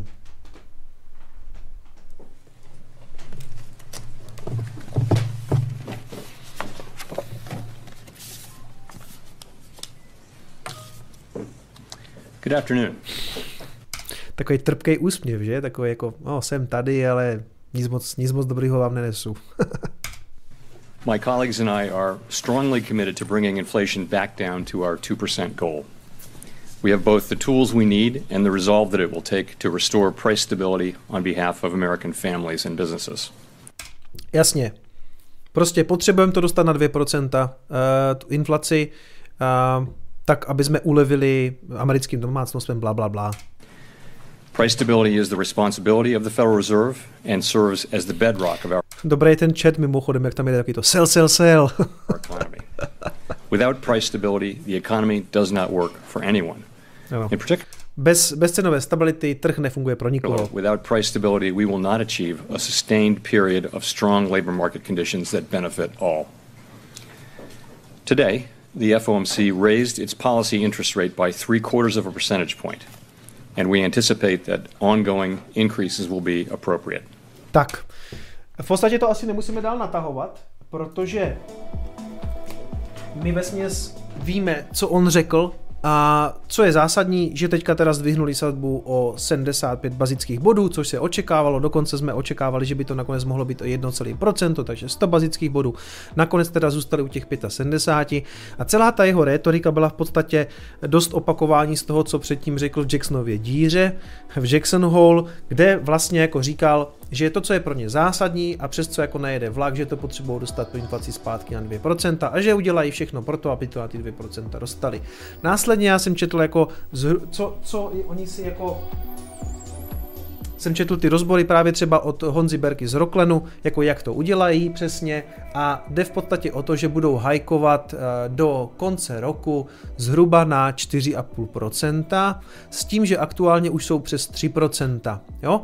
A aby to zastavili. Ono spekuluje se i o tom, že ta inflace už jako vlastně píkovala a že už to bude dobrý.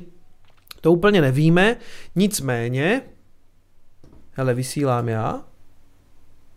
Jo, vypadá to, že dobře. Vypadá to, že je to všechno v pohodě. Mě se tady totiž asi sekl chat, protože mám takový pocit, že tam... Jo, dobrý. Okay. Všechno v pohodě. Takže nebudem se zbytečně zdržovat Jeromem, na to se samozřejmě můžete podívat. On tam mluví asi 5 minut, pak jsou tam dotazy, jo. A jako dost se opakuje, prostě jenom říká, snaží se, tak jede takovýho trošku jako toho Paula Volckera, jo, prostě jako já teďka budu taká tvrdě, teďka jsem byl taká holubička, tak teďka musím být jestřáb, protože když nebudu jestřáb, tak to bude velký špatný a rozjedeme si tady jako hyperinflaci, jo, takže prostě já to musím uklidnit všechno. Co je jak kdyby zajímavé, nebo co já jsem jako už dneska jak kdyby zmiňoval, je, že tohle jsou Tohle jsou ty hajky, co dělal Paul Volcker v těch 80. letech. Jo. A tady vidíte, že ten hajk skutečně byl, že to vlastně vytáhl tu sazbu na 19%, což je jako z dnešního pohledu něco absolutně nemyslitelného, protože jak vidíte, tak postupně ty hajky byly někdy po tom roce 2007-2008, jako během té poslední finanční krize, nebo ta s tím samozřejmě jako potom souvisela, že jo, protože prostě v okamžiku to začali utahovat, tak se ty trhy začaly hroutit a vytáhli to někam na 5%, což je zhruba, teďka vlastně cílí daleko níž, jo, protože tady po tom roce 15 zase začali tahat sazbu nahoru a vytáhli ji sotva na 2,5%. Pepa Tětek tady tomu obrázku říká schody do pekla, protože pak už vlastně byli na nule a nedokázali snižovat. A to byl ten čas, kdy oni nedokázali tu inflaci dostat přes 2% a dokonce se bavili o tom, že by byla záporná úroková sazba. Jako o tom byla jako reálně debata, jo? Že vlastně, kdybyste si půjčili peníze, tak by vám je ještě dávali, anebo naopak, kdybyste měli na účtu peníze, tak by se vám vlastně jako ztráceli. Což už mě přišel jako úplný bizár. A teď vidíte to tady na konci, já tam mám hlavu, že? Jak to uděláme s tou mou plešatou hlavou? Počkej, frame, já se na chvilku schovám. Tak, myšku vidíte, že? Super. Takže tady vpravo vidíte, že aktuálně vlastně to je ten poslední čárečka nahoru, to je ten aktuální hike. A ten vidíte, že teďka je 2,33, ale oni už to dostali, oni už to zdvihli na ty 3, ne? Teď už je to, si to zdvihli o těch 75 bodů, tak jsou přes 3%. Tak já si tam zase tu hlavu vrátím, abyste se nebáli, že jsem utekl. Takže, a teď je jako otázka, teď vám tu šipku vidíte, teď je otázka, kam až to teda potáhnou, jo? K čertu, to by bylo nejlepší, ale tak daleko ještě nejsme s Bitcoinem. Kam tu sazbu budou tahat? Může se teoreticky stát, že budou tak ostří jestřáby, jako byl Paul Volcker a vytáhnou to prostě na 19%. No, jako možně je všechno, i když já si myslím, že v současnosti ty peníze už fungují asi trošku jinak, protože, a to je věc, která zase mě teda jako z toho makroekonomického pohledu teda jako uchází, a to je to, že že Paul Volcker teda vytáhl tu sazbu na nějakých jako 19%, když měl inflaci 14, když my teďka máme, no Američani mají inflaci 8,3 a ta sazba je těžce pod tím. A teď, když se podíváte, tady je to vidět, jo, inflace tenkrát kolem 14%, a sazba byla 19, jo. Ale ještě, co je pro nás důležitý, to zase hrozně prčí ten jak se to jmenuje, ten můj plugin, co to předělává na ten, jak se to jmenuje, Dark Reader to trošku tady to. No prostě, tady by bylo pozitivní, pokud se jim to už povedlo, pokud skutečně inflace píkovala už v červnu a byla 9,1% v Americe a pak už teda byla 8,5 a minulý měsíc srpen byla změřená jako 8,3, i když oni očekávali, že by měla být analytici říkali, že by mohla být i 8,1, proto ty trhy byly potom takový polekany. Prostě dobrý by samozřejmě bylo, kdyby teďka ty další inflační čísla, a my na to zase budeme jak blbci všichni čekat, včetně prostě J. Paula, který se z toho úplně třepe, z toho čísla, to je mně úplně jasný. Pokud to třeba vyjde pod 8% a začne to padat, tak to bude super, to znamená, že to nejhorší je za nama. On to vytáhne teda jako nahoru tak jako tak, oni to budou muset stlumit, tu inflaci, ale třeba jako ty trhy už to zavnímají dobře, jakože to nejhorší je za náma, jo. Horší samozřejmě bude, když další měsíci zas přijde něco přes 9%, tak to bude rudy všechno, včetně Bitcoinu, jo, to by bylo fakt jako blbý. A ta inflace se, pokud vím, zveřejňuje v prvních 2 týdnech, něco jako kolem 10, něco, přesně nevím. To je od sebe ten FOMC meeting vždycky a zveřejnění inflace od sebe asi 14 dní, takže jestli tohle bylo 23. něco kolem, třeba tak kolem 9. 10. se to bude zveřejňovat. A pokud to číslo bude dobrý, tak to uvidíte okamžitě na těch grafech. Jo. Pokud přijde třeba něco jako 7,9 nebo něco pod 8, tak to bude všechno zelený, včetně Bitcoinu.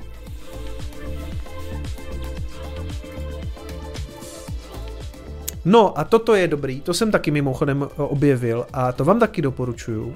Dobrý kanál Retail Investování. Já vím, že on tady sem tam bývá, myslím, a sem tam jsem už na jeho videa narazil a taky bych řekl, že je to docela underrated kanál, protože Retail Investování na YouTube má 3,7 tisíce odběratelů, což není moc, ale podívejte se, kolik má na videu zhlídnutí.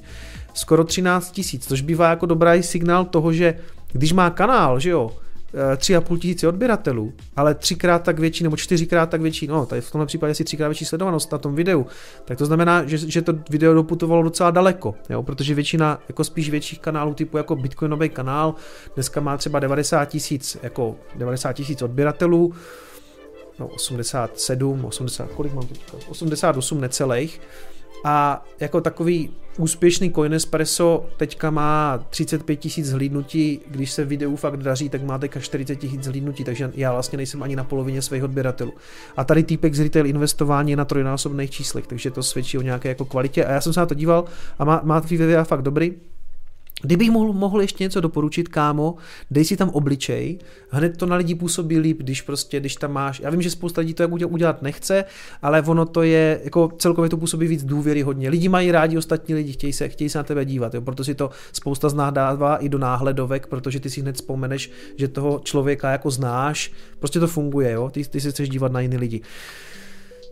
Tady má video o špatných zprávách, co když je ošklivej, není ošklivej, nikdo není ošklivej. Kromě Sugar Nanny.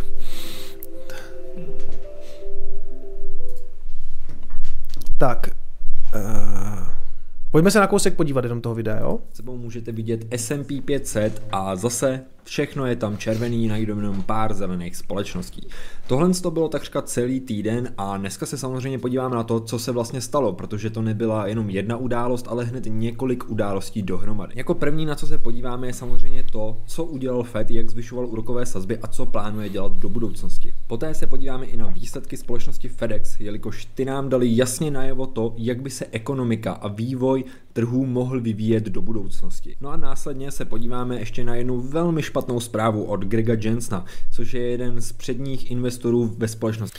Jenom k tomu FedExu, jo. Ten FedEx často uvádí jako dobrý indikátor celé v podstatě globální ekonomiky a hlavně té americké, protože když FedEx má dobrý čísla, tak to znamená, že se jako v Americe jako doručuje, lidi si objednávají věci, který chodí tím FedExem, a když chodí tím FedExem, tak FedEx má dobrý čísla, jo. Takže když vidíte na FedExu, že se mu jako nedaří, tak to znamená, že vlastně celá ekonomika je na tom jako zle.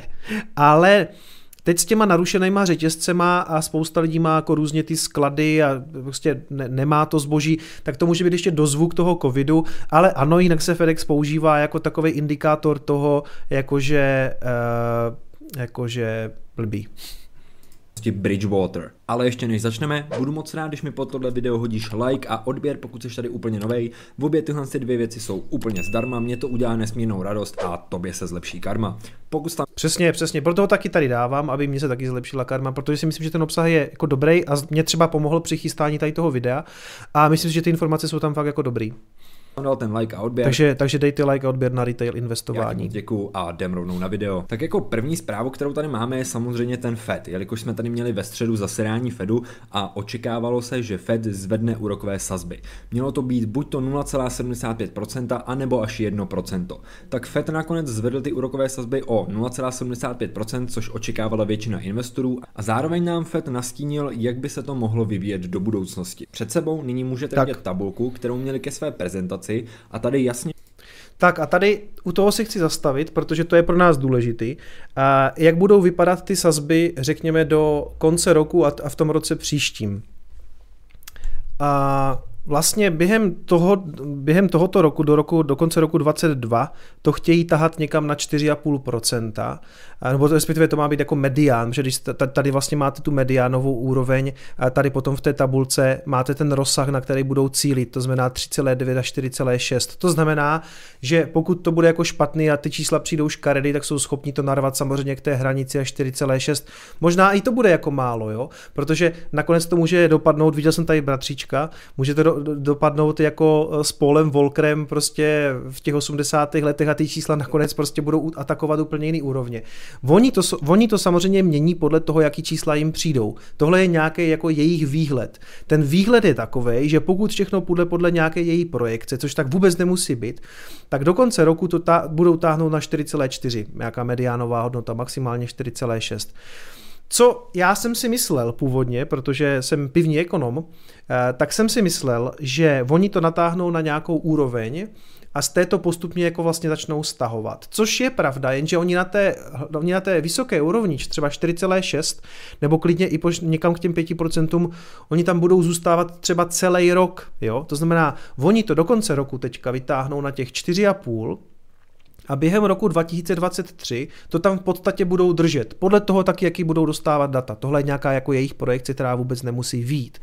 Co je na tom zajímavé je, že, nebo zajímavý, oni očekávají, že do roku 2025 srazí tu inflaci zpátky na 2 až 2,5%.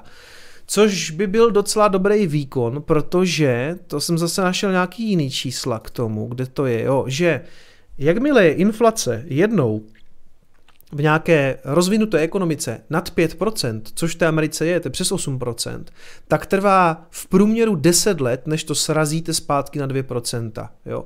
Takže oni mají inflaci 8 a předpokládají už v roce 25, což je za 3 roky, že to vlastně stáhnou na nějakých 2 až 2,5% to CPIčko, nebo tu core, to je core, jakože jádrová inflace. Jo? A to je právě jako velká otázka, jestli se jim to povede. Každopádně, abyste jako věděli, co nás teďka čeká, nebo co oni vlastně, co na tom meetingu řekli, tak je to, že do konce roku to budou tahat na 4,5, pak na nějaké podobné úrovni, něco jako 4,6, i když vidíte, že v tom range je to až 4,9, tak tam vlastně se trvají celý ten rok, aby to dusili, a aby netekly ty nové peníze do toho oběhu a pak, až začnou jako utlumovat v roce 2024, budou stahovat tu sazbu na 2,6 až 4,6. Nicméně,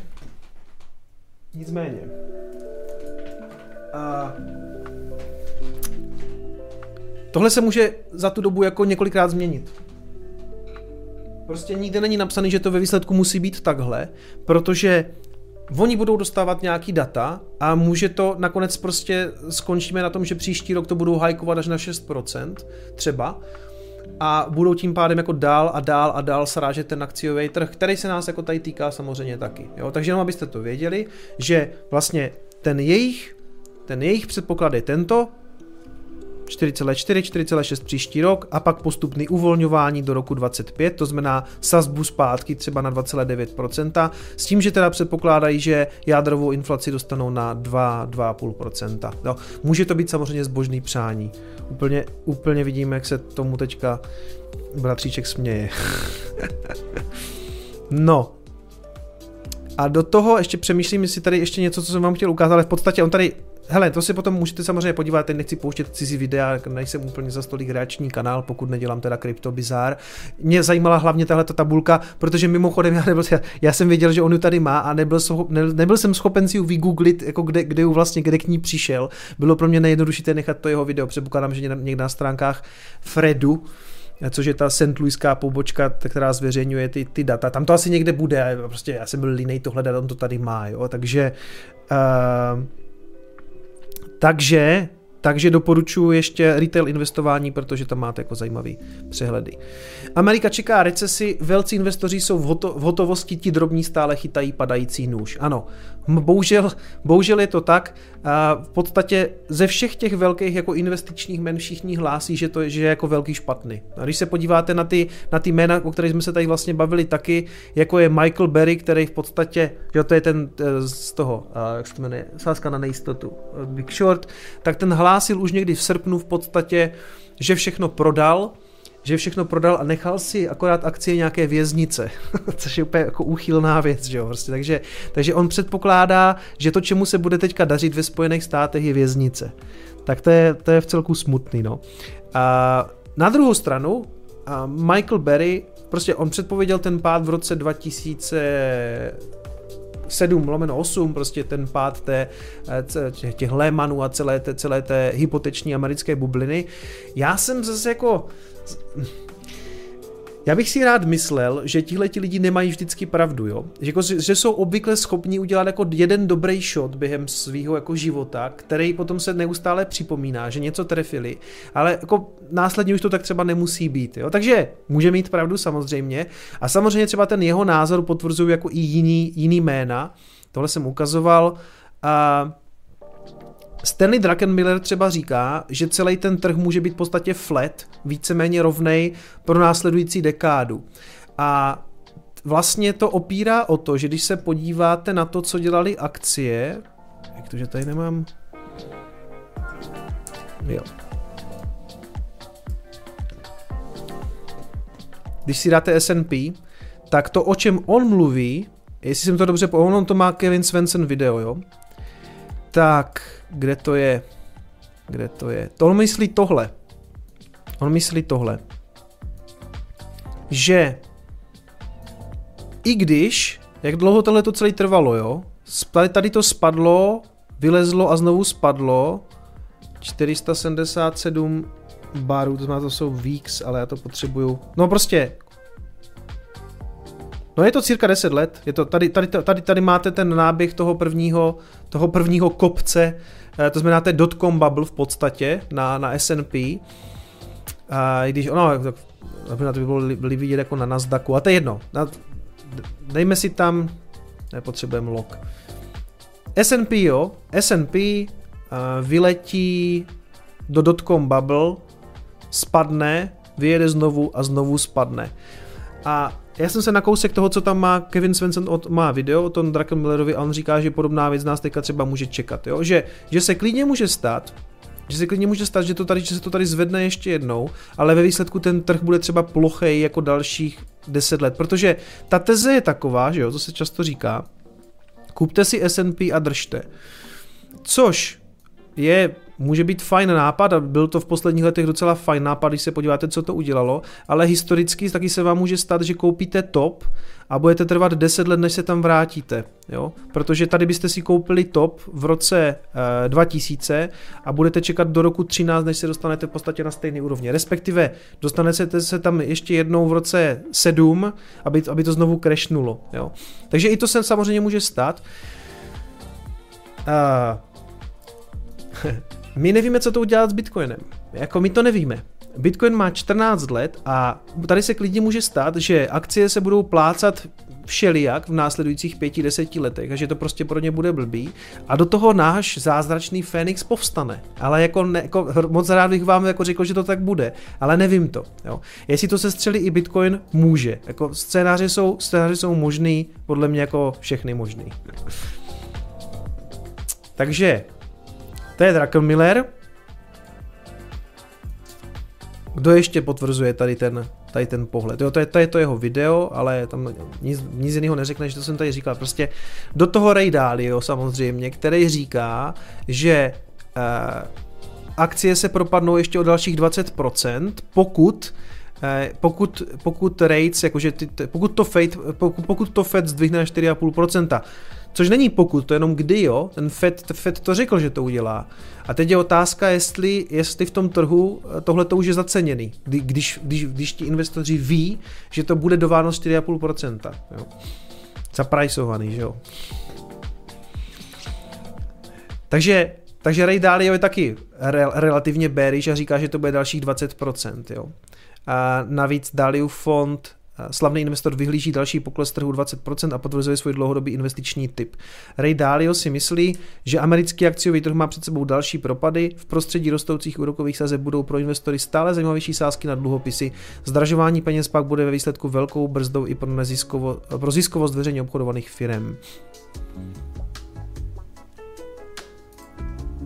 No, to jsem ukazoval, inflační panika.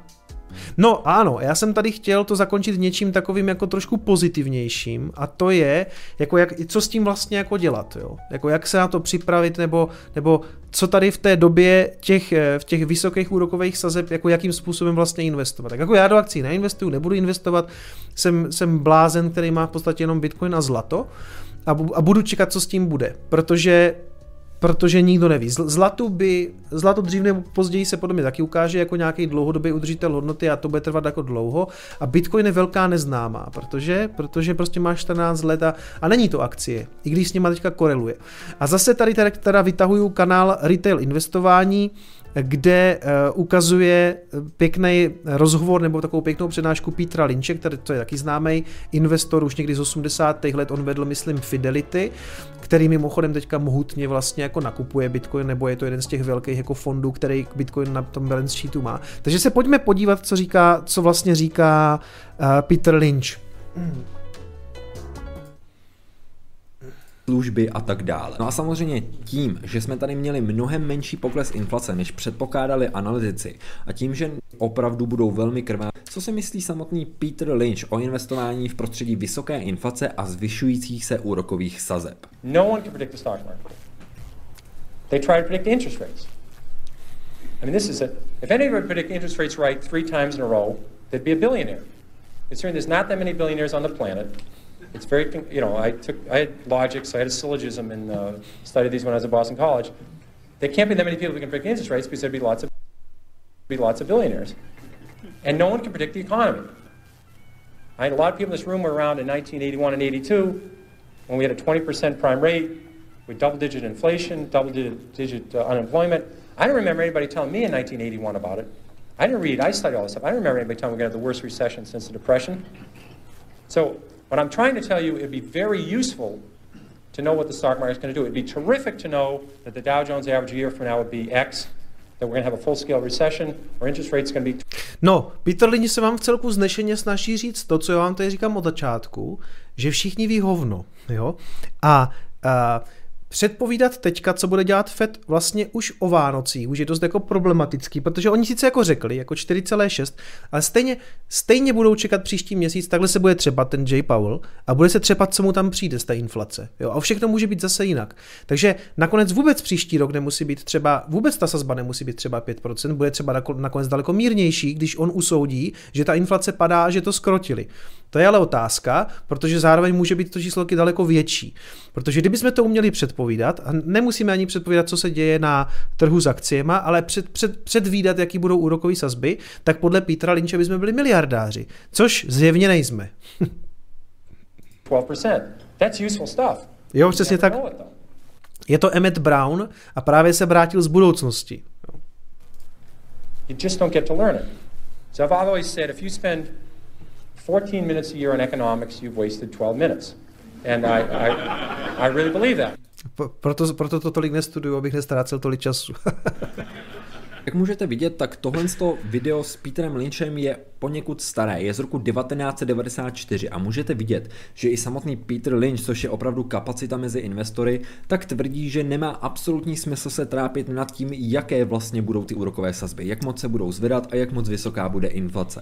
Protože samozřejmě každý se snaží predikovat tyhle údaje, každý se snaží určit to, jak by se mohlo... Ale všichni ví hovno. ...budoucnost, ale samozřejmě doslova každý ví úplný hovno. Takže to, co nám tady Peter Lynch vlastně řekl, to, abychom tohle vůbec neřešili. To byl můj student. Peter Lynch má v tomhle nějakým způsobem i pravdu. Když se podíváme, tak v době, kdy Peter Lynch měl tohle prohlášení, jasně, tak 15 let budou výše, než jsou teď. Alan Greenspan is a very honest guy. He would tell you that he can't predict interest rates. He could tell you what short rates are going to do in the next 6 months. Try and stick them on what the long-term rate will be 3 years from now. He'll say, I don't have any idea. Alan Greenspan byl šéf Fedu kdy? V 90. letech? Na konci... No prostě šéf Fedu. A vzhledem k tomu, že tohleto video je jak kdyby z roku 94, tak to tak bude třeba od roku 90, myslím. So how are you, the investor, supposed to predict interest rates if the head of Federal Reserve can't do it? So I think that's... But you should study history. And history is the important thing you learn from. A to my tady děláme samozřejmě. What you learn from history is the market goes down. Na konci 80. jsem myslel, sorry. It goes down a lot. The math is simple. There's been 93 years a century. This is easy to do. The market's had 50 declines of 10% or more. So 50 declines in 93 years. About once every 2 years, the market falls 10%. Jasně, ale já jsem chtěl ještě nějakou tu závěrečnou radu, co tam má. Predikce trhu, jo. It's really a waste. I don't know what's going to do. It can go down when I ran Magellan, 13 years, it declined 10% or more, 9 times the market. Wow. I had a perfect record. I went down more than 10% every time. Whatever the market went down, I went down more. But over the long term, the upside is more than the downside. So you got to say to yourself, do I need the money in the next month? Do I need the money in the next year? Do I have kids going to college? Do I have a wedding coming up? Then you're a bad investor. If you can keep putting money in, you have 5, 10, 15, 20, 25 year, you should do well. So there's always something to worry about. And the key... Takže Peter Lynch v podstatě popsal DCA do Bitcoinu už třeba před 10 lety. Možná už v roce 1994. Organ in your body in the stock market is your stomach. It's not the brain. Hmm. If you can add 8 and 8 and get reasonably close to 16, that's the only level of math you need to know. You don't know to need the area under the curve. Remember that quadratic equation and an integral calculus and the area under the curve. I mean, whoever cared what was under the damn curve. I mean, you know, but you had to study this. You don't need this in the stock market. So all you have to know is you're going to see it's always going to be scary. There's going to be always something to worry about. And you just have to forget all about it. Cut it all out and own good companies or own turnarounds. Study them and you'll do well. And that's all there is and I'm ready for questions. Takže tady jste to slyšeli znovu. Peter Lynch vlastně říká to, že nemůžete predikovat to, co se vlastně stane. Samozřejmě taky nikdo nevěděl, že tady bude nějak... Jo. Hele.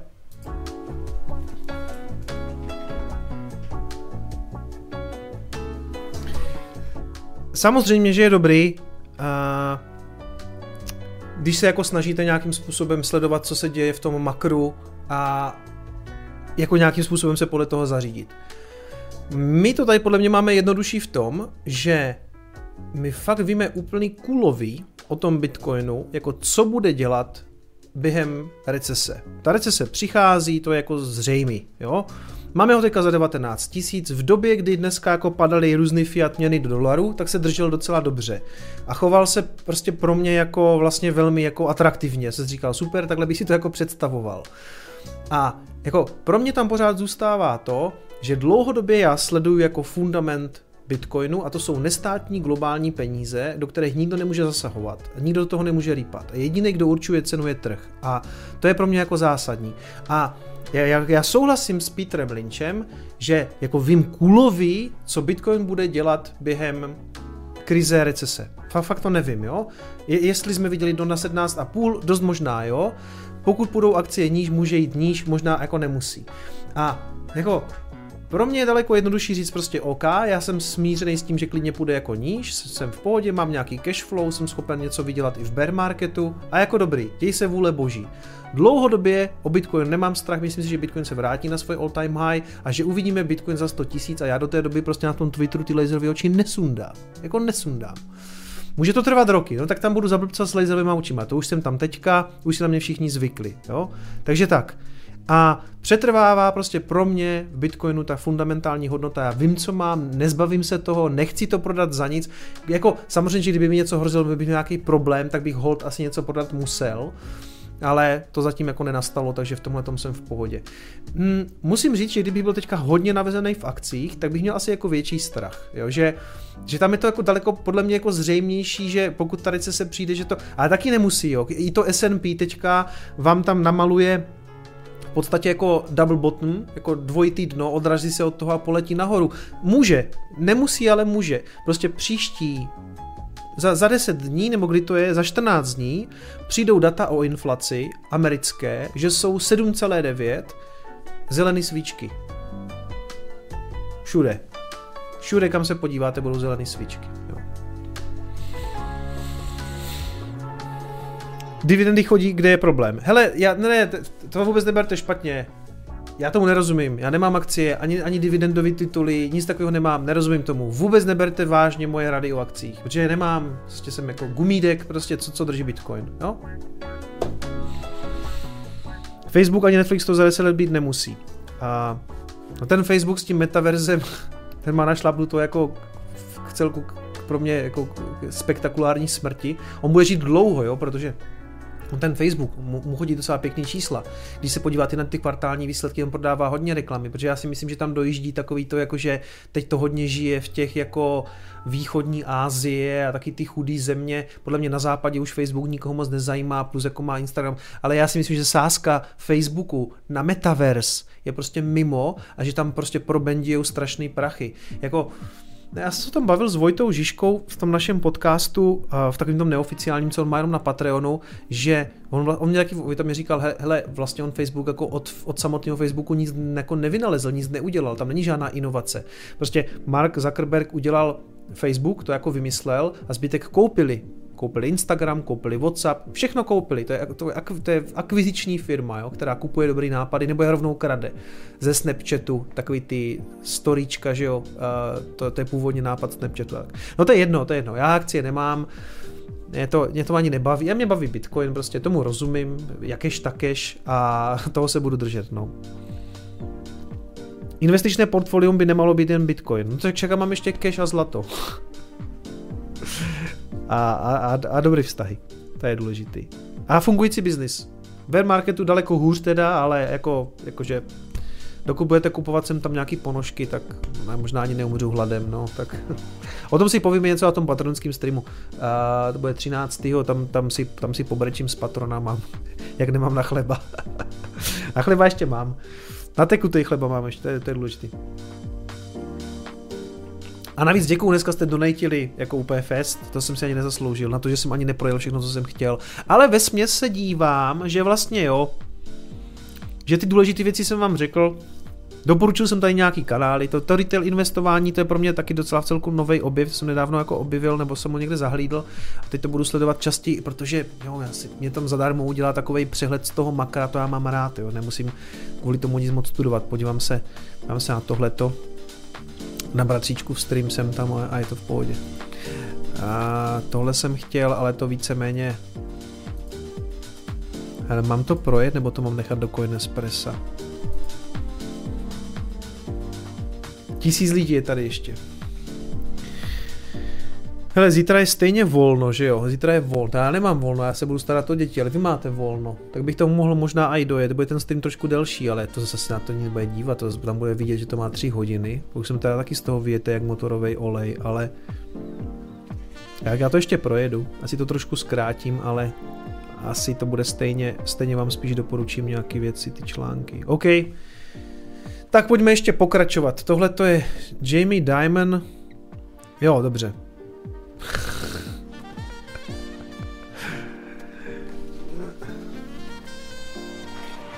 Chceme 6 hodin stream.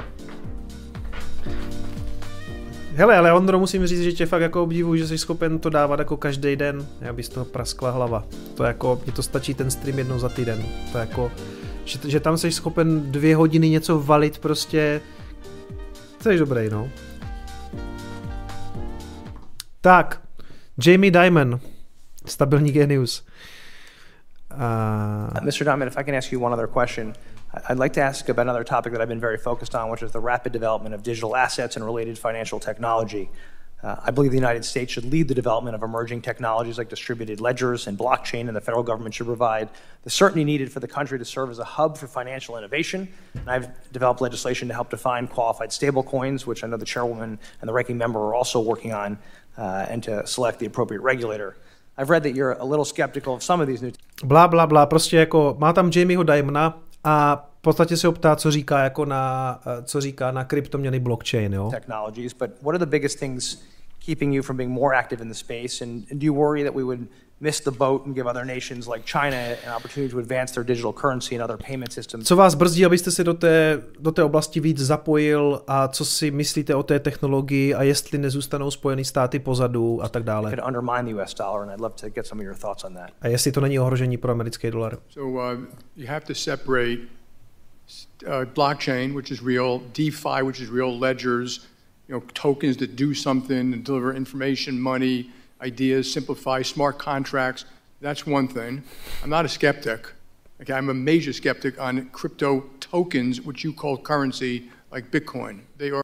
Takže tomu starému kokotovi to někdo vysvětlil a on to pochopil přesně opačně.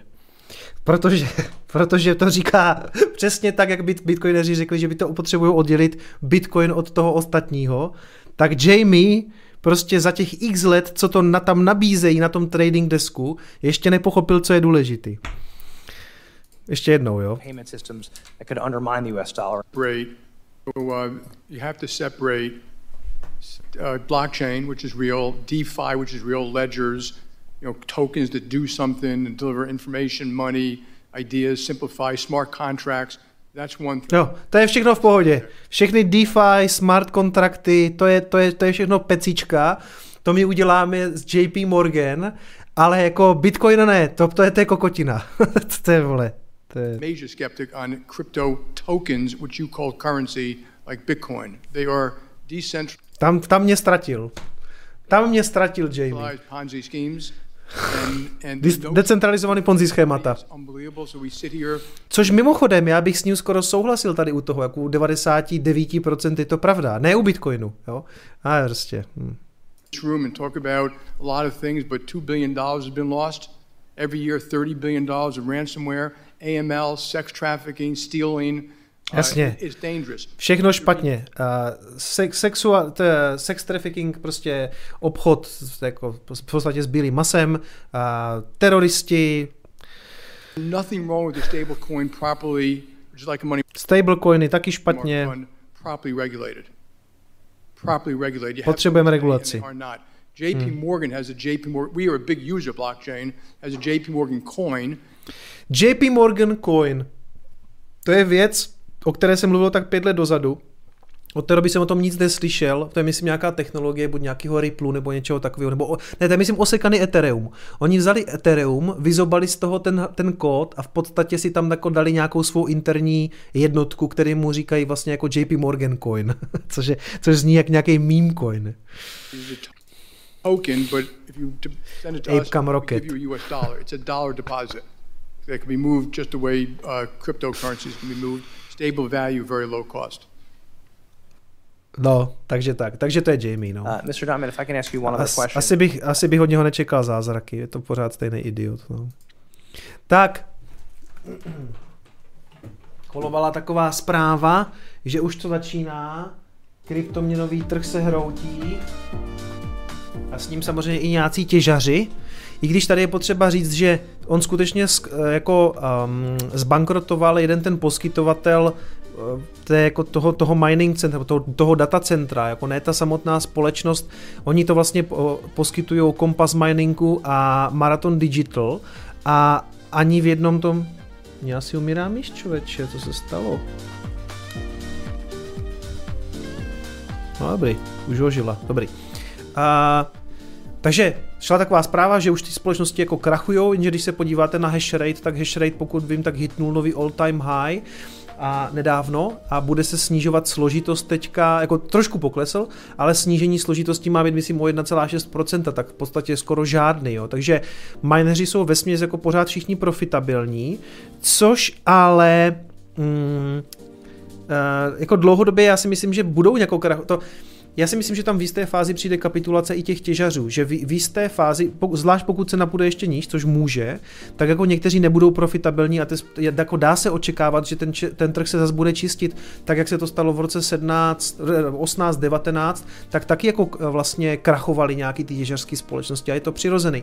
Prostě kdo se třeba dobře nezahedžoval z toho bull marketu a ty peníze na to nemá, tak hold prostě tohleto období nemusí přežít. Takže zatím naopak já jsem překvapený, že nebylo hlášených víc nějakých průserů. Tady v podstatě jako zkrachovalo jenom to datacentrum a to, pro který vlastně, kdo tam ty minery jako reálně má, což je ten Kompas a Marathon, ti jsou jako OK, jo.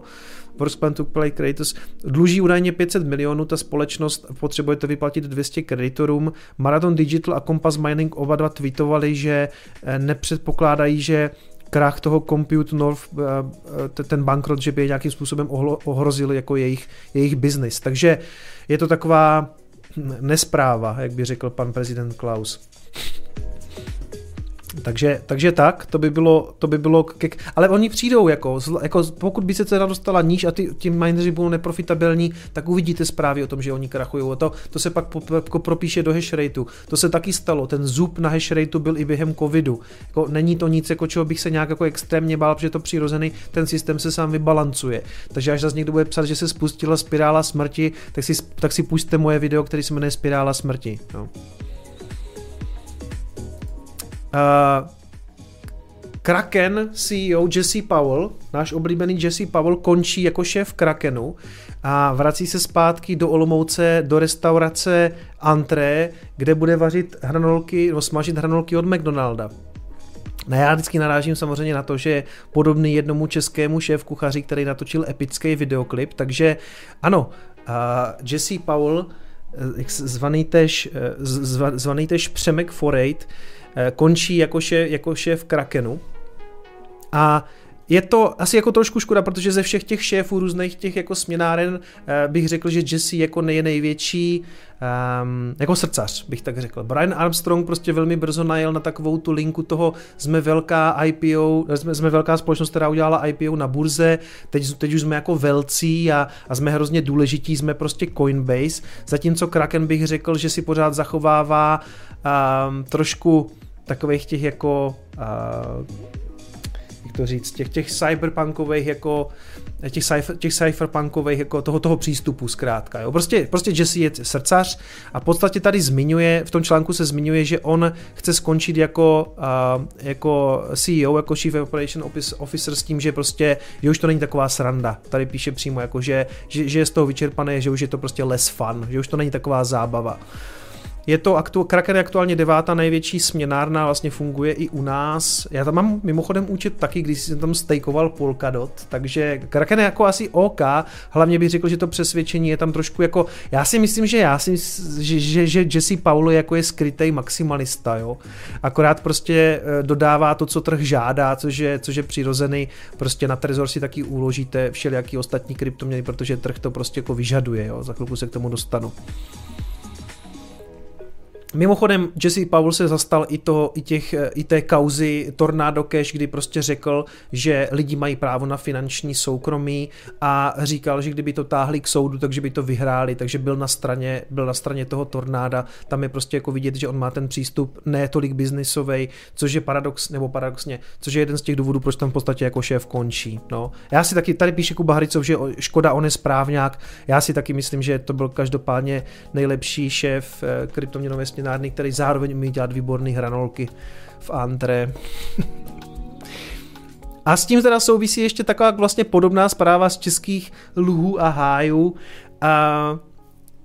Zakladatel Trezoru Marek Palatinus bude v podstatě končit jako šéf Trezoru a nebojte se, bude se dál soustředit samozřejmě, to je jako podobný případ. Já si myslím, že Marek prostě tomu nechce šéfovat, že to není, řekněme srdcem manažer a předává to Matěji Žákovi. O tom je tady ten článek, který doporučuji přečíst celý, protože on zdaleka není jenom o tom, takže na Czech Crunchy najdete rozhovor s Markem Palatinem a s Matějem Žákem.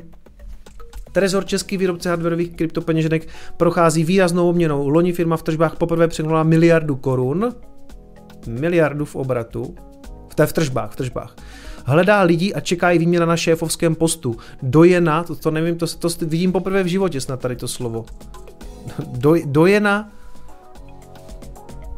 bitcoinové scény Marka Palatina vystřídá jeho zástupce Matěj Žák.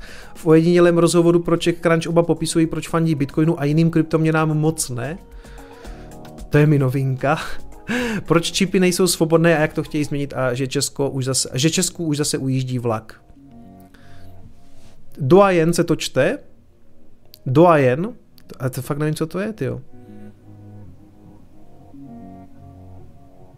Kraken provozuje jeden z největších Ellen uzlů, víš, to jsem taky nevěděl. Jenom jsem si tady z toho vytáhl pár věcí. Marek Palatinus, kterého jsme na jaře zařadili do našeho výběru kryptočechů, tady 20 nejvlivnějších postav. Já jsem tam taky mimochodem nějakým omylem jsem se tam dostal taky. No tam jsou teda i jiný omily, ale to nevadí. Chce mít víc času na strategičtější projekty a také na technologický vývoj, což jsou disciplíny, které mu přijdou víc než klasická manažerská práce. Matěj Žák, který do Trezoru přišel před 3 lety jako produktový manažer, ho nyní stínuje a od nového roku se přesune na pozici CEO Trezoru. Takže asi chápete, že Marek se chce prostě posunout na věci, které ho spíš baví, než že by manažoval ten biznis. Já si pamatuju, jak jsem s ním volal, když jsme si připravovali ten stream, tak říkal, jsme si dělali jako technickou zkoušku, protože jsme ty témata, tak mi říkal, že jako jede z kolu do kolu a že vlastně jako jenom jako manažuje nějaké jako věci a jako myslím si, že chtěl zase jako začít v podstatě tvořit a ne manažovat, takže je to jako celku logické rozhodnutí. Podobný příběh jako ten Jesse vlastně, akorát Marek asi nebude smažit hranolky teda. To jsem si tady ještě zatrhl. Tak to je Matěj, jasně. Tady je třeba doplnit, že já i Styx jsme přišli z komunity nerdů, říká Marek. Když naše firma začala hodně růst, pochopili jsme, že máme určité limity. Narazili jsme na náš mentální strop a bylo potřeba z toho udělat opravdu biznis, dát tomu řád, umět to škálovat. A to nebylo nic pro nás. Matěj přinesl něco, co jsme neuměli. Byl prvním produkťákem u nás, dnes to oddělení ale má už přes 30 lidí. A z nás sejmul organizační a manažerské břímě. V Trezoru je kolem 120 lidí, další hledáme. Mimochodem na stránkách Trezoru jsou vypsané pozice, tak kdybyste chtěli pracovat pro Satoshi Labs obecně nebo pro Trezor přímo, tak jsou tam nějaké pozice, mrkněte na to. Ale je pravda, že pokud je někdo zapřísáhlý fanoušek DeFi, asi si s námi moc nesedne. Bitcoin u nás hraje prim, tam je naše srdíčko, jakkoliv se snažíme vnímat, že co si žádají zákazníci. A ti chtějí i jiné kryptoměny. Na druhou stranu nejančíme, jsme opatrní a třeba vlna NFT nás úplně minula, za což jsem rád. Tyhle vlny vás jenom připraví o pozornost, jenže naše mise bezpečnosti a maximální použitelnosti je tak komplexní, že nic jako ztrátu fokusu si nemůžeme dovolit. Přesně, Bitcoin only.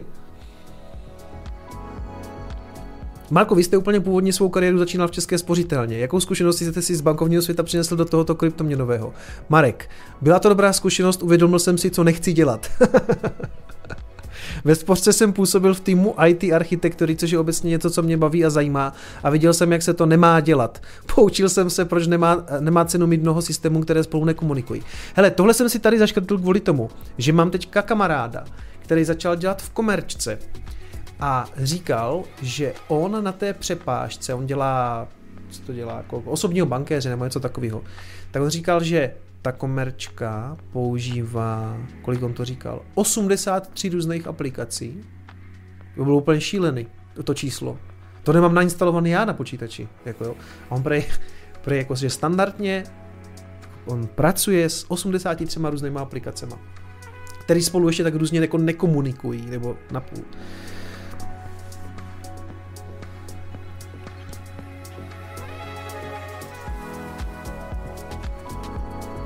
Co tady ještě píšu, to jsem si ještě zaškrtl. Už jsem si možná nic nezaškrtl. Takže, to jsem si samozřejmě zaškrtl. Kdo jiný by si tohle zaškrtl? Takže NFT si do Trezoru nikdy neuložím. Matěj, neříkáme, že to nebude, ale teď to určitě není priorita. Dejme tomu čas, pokud se NFT osvědčí, spoiler alert neosvědčí, zůstanou tu a zároveň si budeme jistí, že jejich implementací nijak neohrozíme bezpečnost, možná se v Trezorech objeví. Musí nám to dávat smysl produktově, ne marketingově. Ale teoreticky to tam asi můžete mít, ne? Tak to je nějaký zase ERC 721 na Ethereu, takže podle mě teoreticky to tam asi být může. Oni se tam asi spíš jako nezobrazují v té suitě. Což podle mě stejně za 3-4 roky nikoho nebude zajímat, takže dobře, že se s tím nezabývali, protože tako ta vlna se dost možná nevrátí. Možná jo, a možná ne.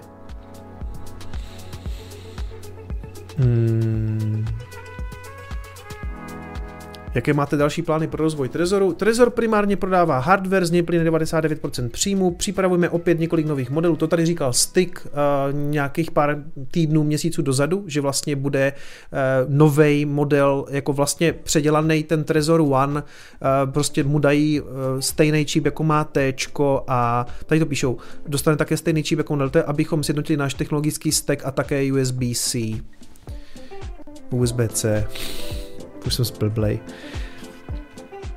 Ale ty současné trezory, co prodávají, jsou pořád jako naprosto OK, pokud vám nevadí, že mají mini USB, tak a nepotřebujete šamíra, a tak. Ale pokud on zřejmě bude umět šamíra, jo, to bude ten taky ten rozdíl, že to na ten novej model bude prostě sjednocený s tím téčkem. No, a už se blížíme ke konci, mám tady poslední 4 zprávy, tak to už skutečně stihnu dojet. A dneska že jsem říkal, že ty streamy budou bývat spíš kratší, tak se mi ještě do teďka nepovedlo ukončit ho za 2,5 hodiny v podstatě, no. USB-C, přesně, Martine. Pořád je tady 1000 lidí, tak je to dobrý. Nikam neutíkejte, ještě dojedeme tady ty zprávy. Apple musí být zastaven. Tato firma Webu 2,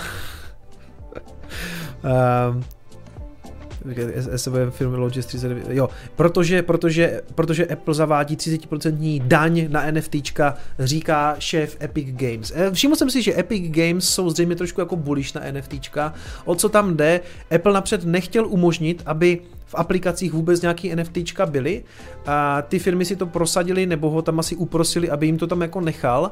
Jenže Apple to vede jako v podstatě in-app purchase. Jo? Vy když si v appce něco koupíte u Apple, a to třeba platí i pro členství na Netflixu, kvůli tomu taky dost brečeli tady ty služby, tak Apple si z toho bere 30%. A nevím, jestli to tak funguje pořád, ale vlastně pokud se třeba zaregistrujete na Netflixu právě přes Apple zařízení, tak vlastně z každé té měsíční částky oni si berou jako tuhletu taxu a mám pocit, nebo tohleto fíčko. Já nevím, jestli se to už nezměnilo, navíc jako spousta těch firem logicky vám řekla, hele, tady se regní, přijde ti e-mail a udělej to na počítači, abyste to jako nedělali přes tu aplikaci, když to děláte v té appce, tak ten Apple to prostě chargeuje těma 30%. A oni teďka teda tím pádem chtějí, že pokud ta hra, nebo jsou to většinou hry, nějakým způsobem pracuje s NFTčkama a s jejich prodejem, tak Apple chce z každého toho vlastně přesunu jako 30%. No. A všichni takoví ti NFT friends začali hrozně jako brečet, jakože že je to groteskně předražené. Já jsem tady zaujatý, jo. Já jsem tady fakt zaujatý, já jim to trošku přeju, protože Apple má prostě jasný pravidla a já proti tomu ani tolik nemám, protože oni to vybudovali, mají prostě miliardu funkčních zařízení, na kterých to jako jede a tohle je prostě daň za to používání. Můžeme se bavit o tom, jak moc je to férový, já jsem zastánce jako nějakého volného trhu a oni to tam prostě mají, jo.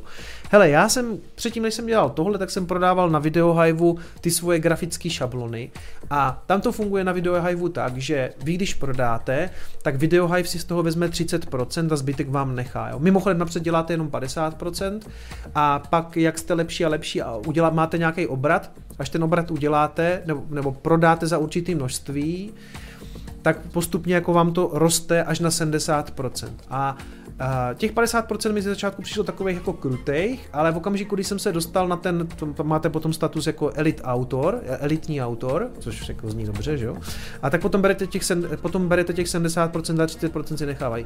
A nikdy jsem jim to vlastně neměl za zlý, považuji to za férový, protože ten Videohive a celý ten Envato Marketplace, oni to jako vybudovali.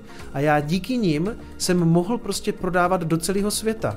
Já jsem byl tak šťastný. Tady jsem seděl, kafičko jsem si udělal, nabouchal jsem šablonu, tak se třeba nikdy neprodala, ne, já jsem většinou jako prodával a to, že mi to umožnili, z toho si brali 30%, ale oni měli celou tu infrastrukturu a měli ty customery, oni tam měli tu uživatelskou základnu, já kdybych si tady takovou věc udělal, tak bych ji musel marketovat a já bych to nikdy nikomu neprodal a tyjo, já tam mám šablonu, ta se prodala, když se na ten Videohive podíváte, tak se prodala třeba, nevím, 15krát něco takového, ta jedna šablona, co tam mám, jsem vydělala třeba, ta nejlepší, tady se tam dařilo nejvíc, vydělala třeba 400 000, 450 000, to by mi tady nikdo nezaplatil nikdy za tu šablonu, nebo za ten projekt, jo.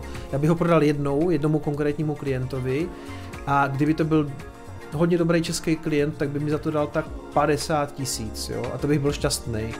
Když jsem potom třeba dělal pro nějaký Kanaďany a tak jsem byl schopen si říct třeba jako, že mi za ten projekt, na který jsem dělal třeba měsíc, tak mi dali třeba 100 000. To bylo jako, Zvlášť, když jste dělali pro Kanaďany nebo Austrálii nebo Nový Zéland nebo Ameriku, tak oni na to ty peníze jako měli, jo, a pořád jsem byl pro ně levnej. No ale prostě, takže k čemu se chci dostat? Chci se dostat k tomu, že já to považuji za normální prostě, jako, že využíváte ten systém a oni za něho chcou jako tu vstupenku, jo, to vrátnej ten cháron tam chce na převoz tu penízku, jo. A jestli to moc nebo málo, to si každý vyhodnotí sám, ale prostě... Hele, konec konců můžete si tam to NFTčko koupit a pak ho jít prostě klidně střelit na OpenSea, že jo? Myslíš, že bude mít nový Trezor Bluetooth? Ten základní model nebude mít Bluetooth, ale pracují i na modelu, který Bluetooth bude mít. A CoinJoin, respektive Mixer Mincí, tam bude ve spolupráci s Wasabi začátkem příštího roku na tom Trezoru. No. Chat spadl? Moje něco nefunguje? Myslím, že všechno snad funguje. Tak, to by byl Apple. Hele, prostě v podstatě jde jenom o to, že držkuje šéf toho Epic Games, že prostě jako vydírá ten Apple, že chce moc peněz. Oni s tím měli problém i skrz ten Fortnite, tam byl nějaký podobný problém s těma in-app purchases. App Store can count one more than 1 billion, jasně, jasně, a tam to je ta miliarda uživatelů, o tom jsem mluvil. Hele, chat funguje, tady někdo psal, že chat spadl nebo něco a už to vypadá dobře. Tady je článek, to už jsou vlastně jenom takový srandy, jestli se dívám, jo, to už jsou srandy. A zahoďte Bored Apes do koše, v podstatě článek o tom, že Bored Apes jsou takový jako distraction, takový jako zbytečný vzruch a že to důležitější, co NFTčka přinášejí, jsou třeba jako medical data, jako zdravotnický data, nebo platby umělcům, jako royalty payments. Prostě já mám pocit opět to, co jsem mluvil na přednášce na Chaincampu, že se opět zase jenom vytahujou ty narrativy 5 let starý.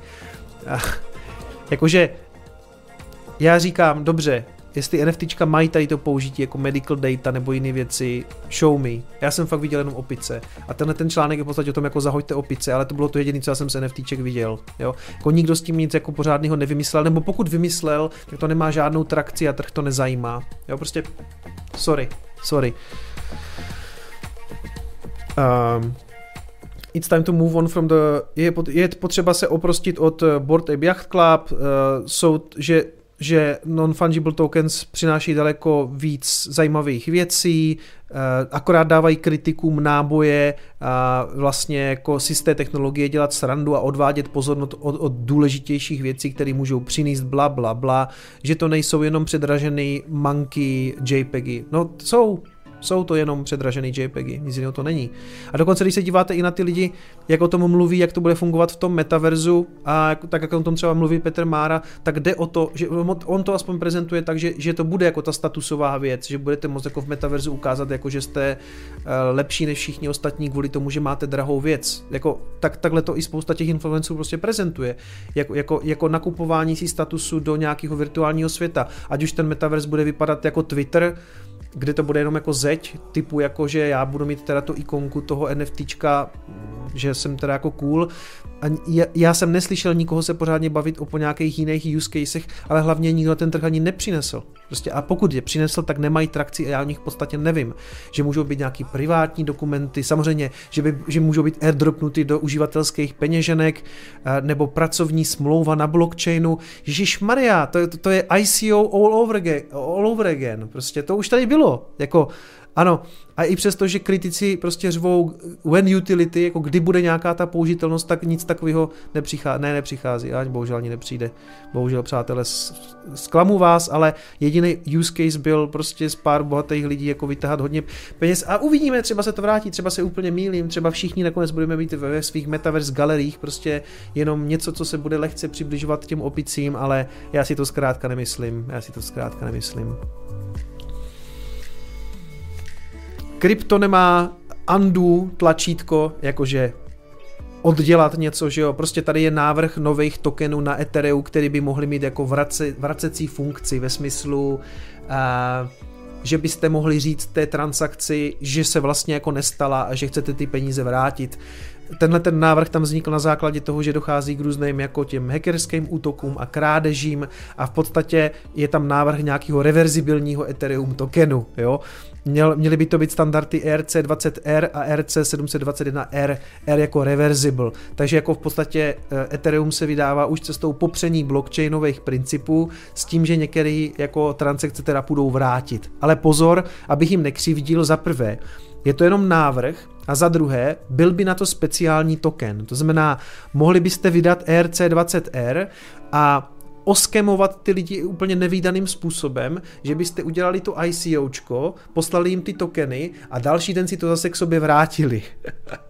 Ne, takhle, oni to mají samozřejmě nějak vymyšlený a vy byste viděli, který ten standard to je, jenže když tohle to připustíte, tak když vám někdo takovýhle token jako dá, tak už budete celkově takový dost nervózní z toho, jako jestli takovýhle token chcete, když budete vědět, že bude existovat nějaký jako kvórum, nebo že se potkají nějací stařešinové, kteří teda odhlasujou v podstatě jako rollback a řeknou, že si to jako vrátí zpátky. Takže samozřejmě, že tady ta Kali, která to navrhla, nebo to minimálně prezentovala na Twitteru, tak dostala brutální backlash na tom Twitteru, že už se v tom Etheru úplně posrali, že nejenom to, že popřeli prostě vůbec ten Satoshiho vynález s Proof of Workem a přešli na Proof of Shit, ale teď ještě teda kvůli tomu, teď ještě jako vymysleli, že budou mít reverzibilní transakce, jo? Což je jako další v podstatě popření těch blockchainových principů. Nicméně, ano, vracím se k tomu, je to za prvé jenom návrh a za druhé, byl by to konkrétní token, neplatilo by to jako obecně na všechny tokeny na Ethereu, byl by to speciální druh tokenu, u kterého by se teda dalo hlasovat decentralizovaným hlasováním, že třeba když se něco ztratí, nebo to někdo ukradne, že si to můžete vrátit, ale jako víš co. Ano, prostě contrary to blockchain principles. Tohle je hrozný nápad a nebude to fungovat a tak dále. No tak jako, sorry, já si z nich trošku dělám srandu, ale jako po celém tom, co si teďka způsobili v posledních dnech, jakože ten proof of stake byl docela propíraný a i ten merge a vůbec jako celý to směřování toho projektu, tak je ještě nenapadne nic lepšího, než vydat tady ten návrh na reverzibilní tokeny. Jo, to je prostě...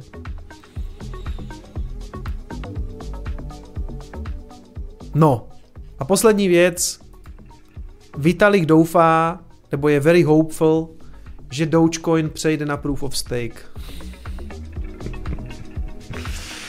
Já teda doufám, že Dogecoin spíš umře, protože to k ničemu a spíš tyhle ty projekty, jako bych řekl, že jako tak trošku jako, no jsou zbytečný prostě, nebo zavazí, takhle.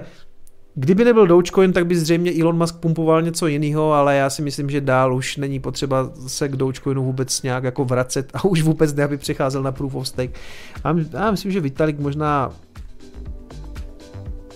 možná se spíš teďka bude věnovat stejně reverzibilním tokenům, jo, takže...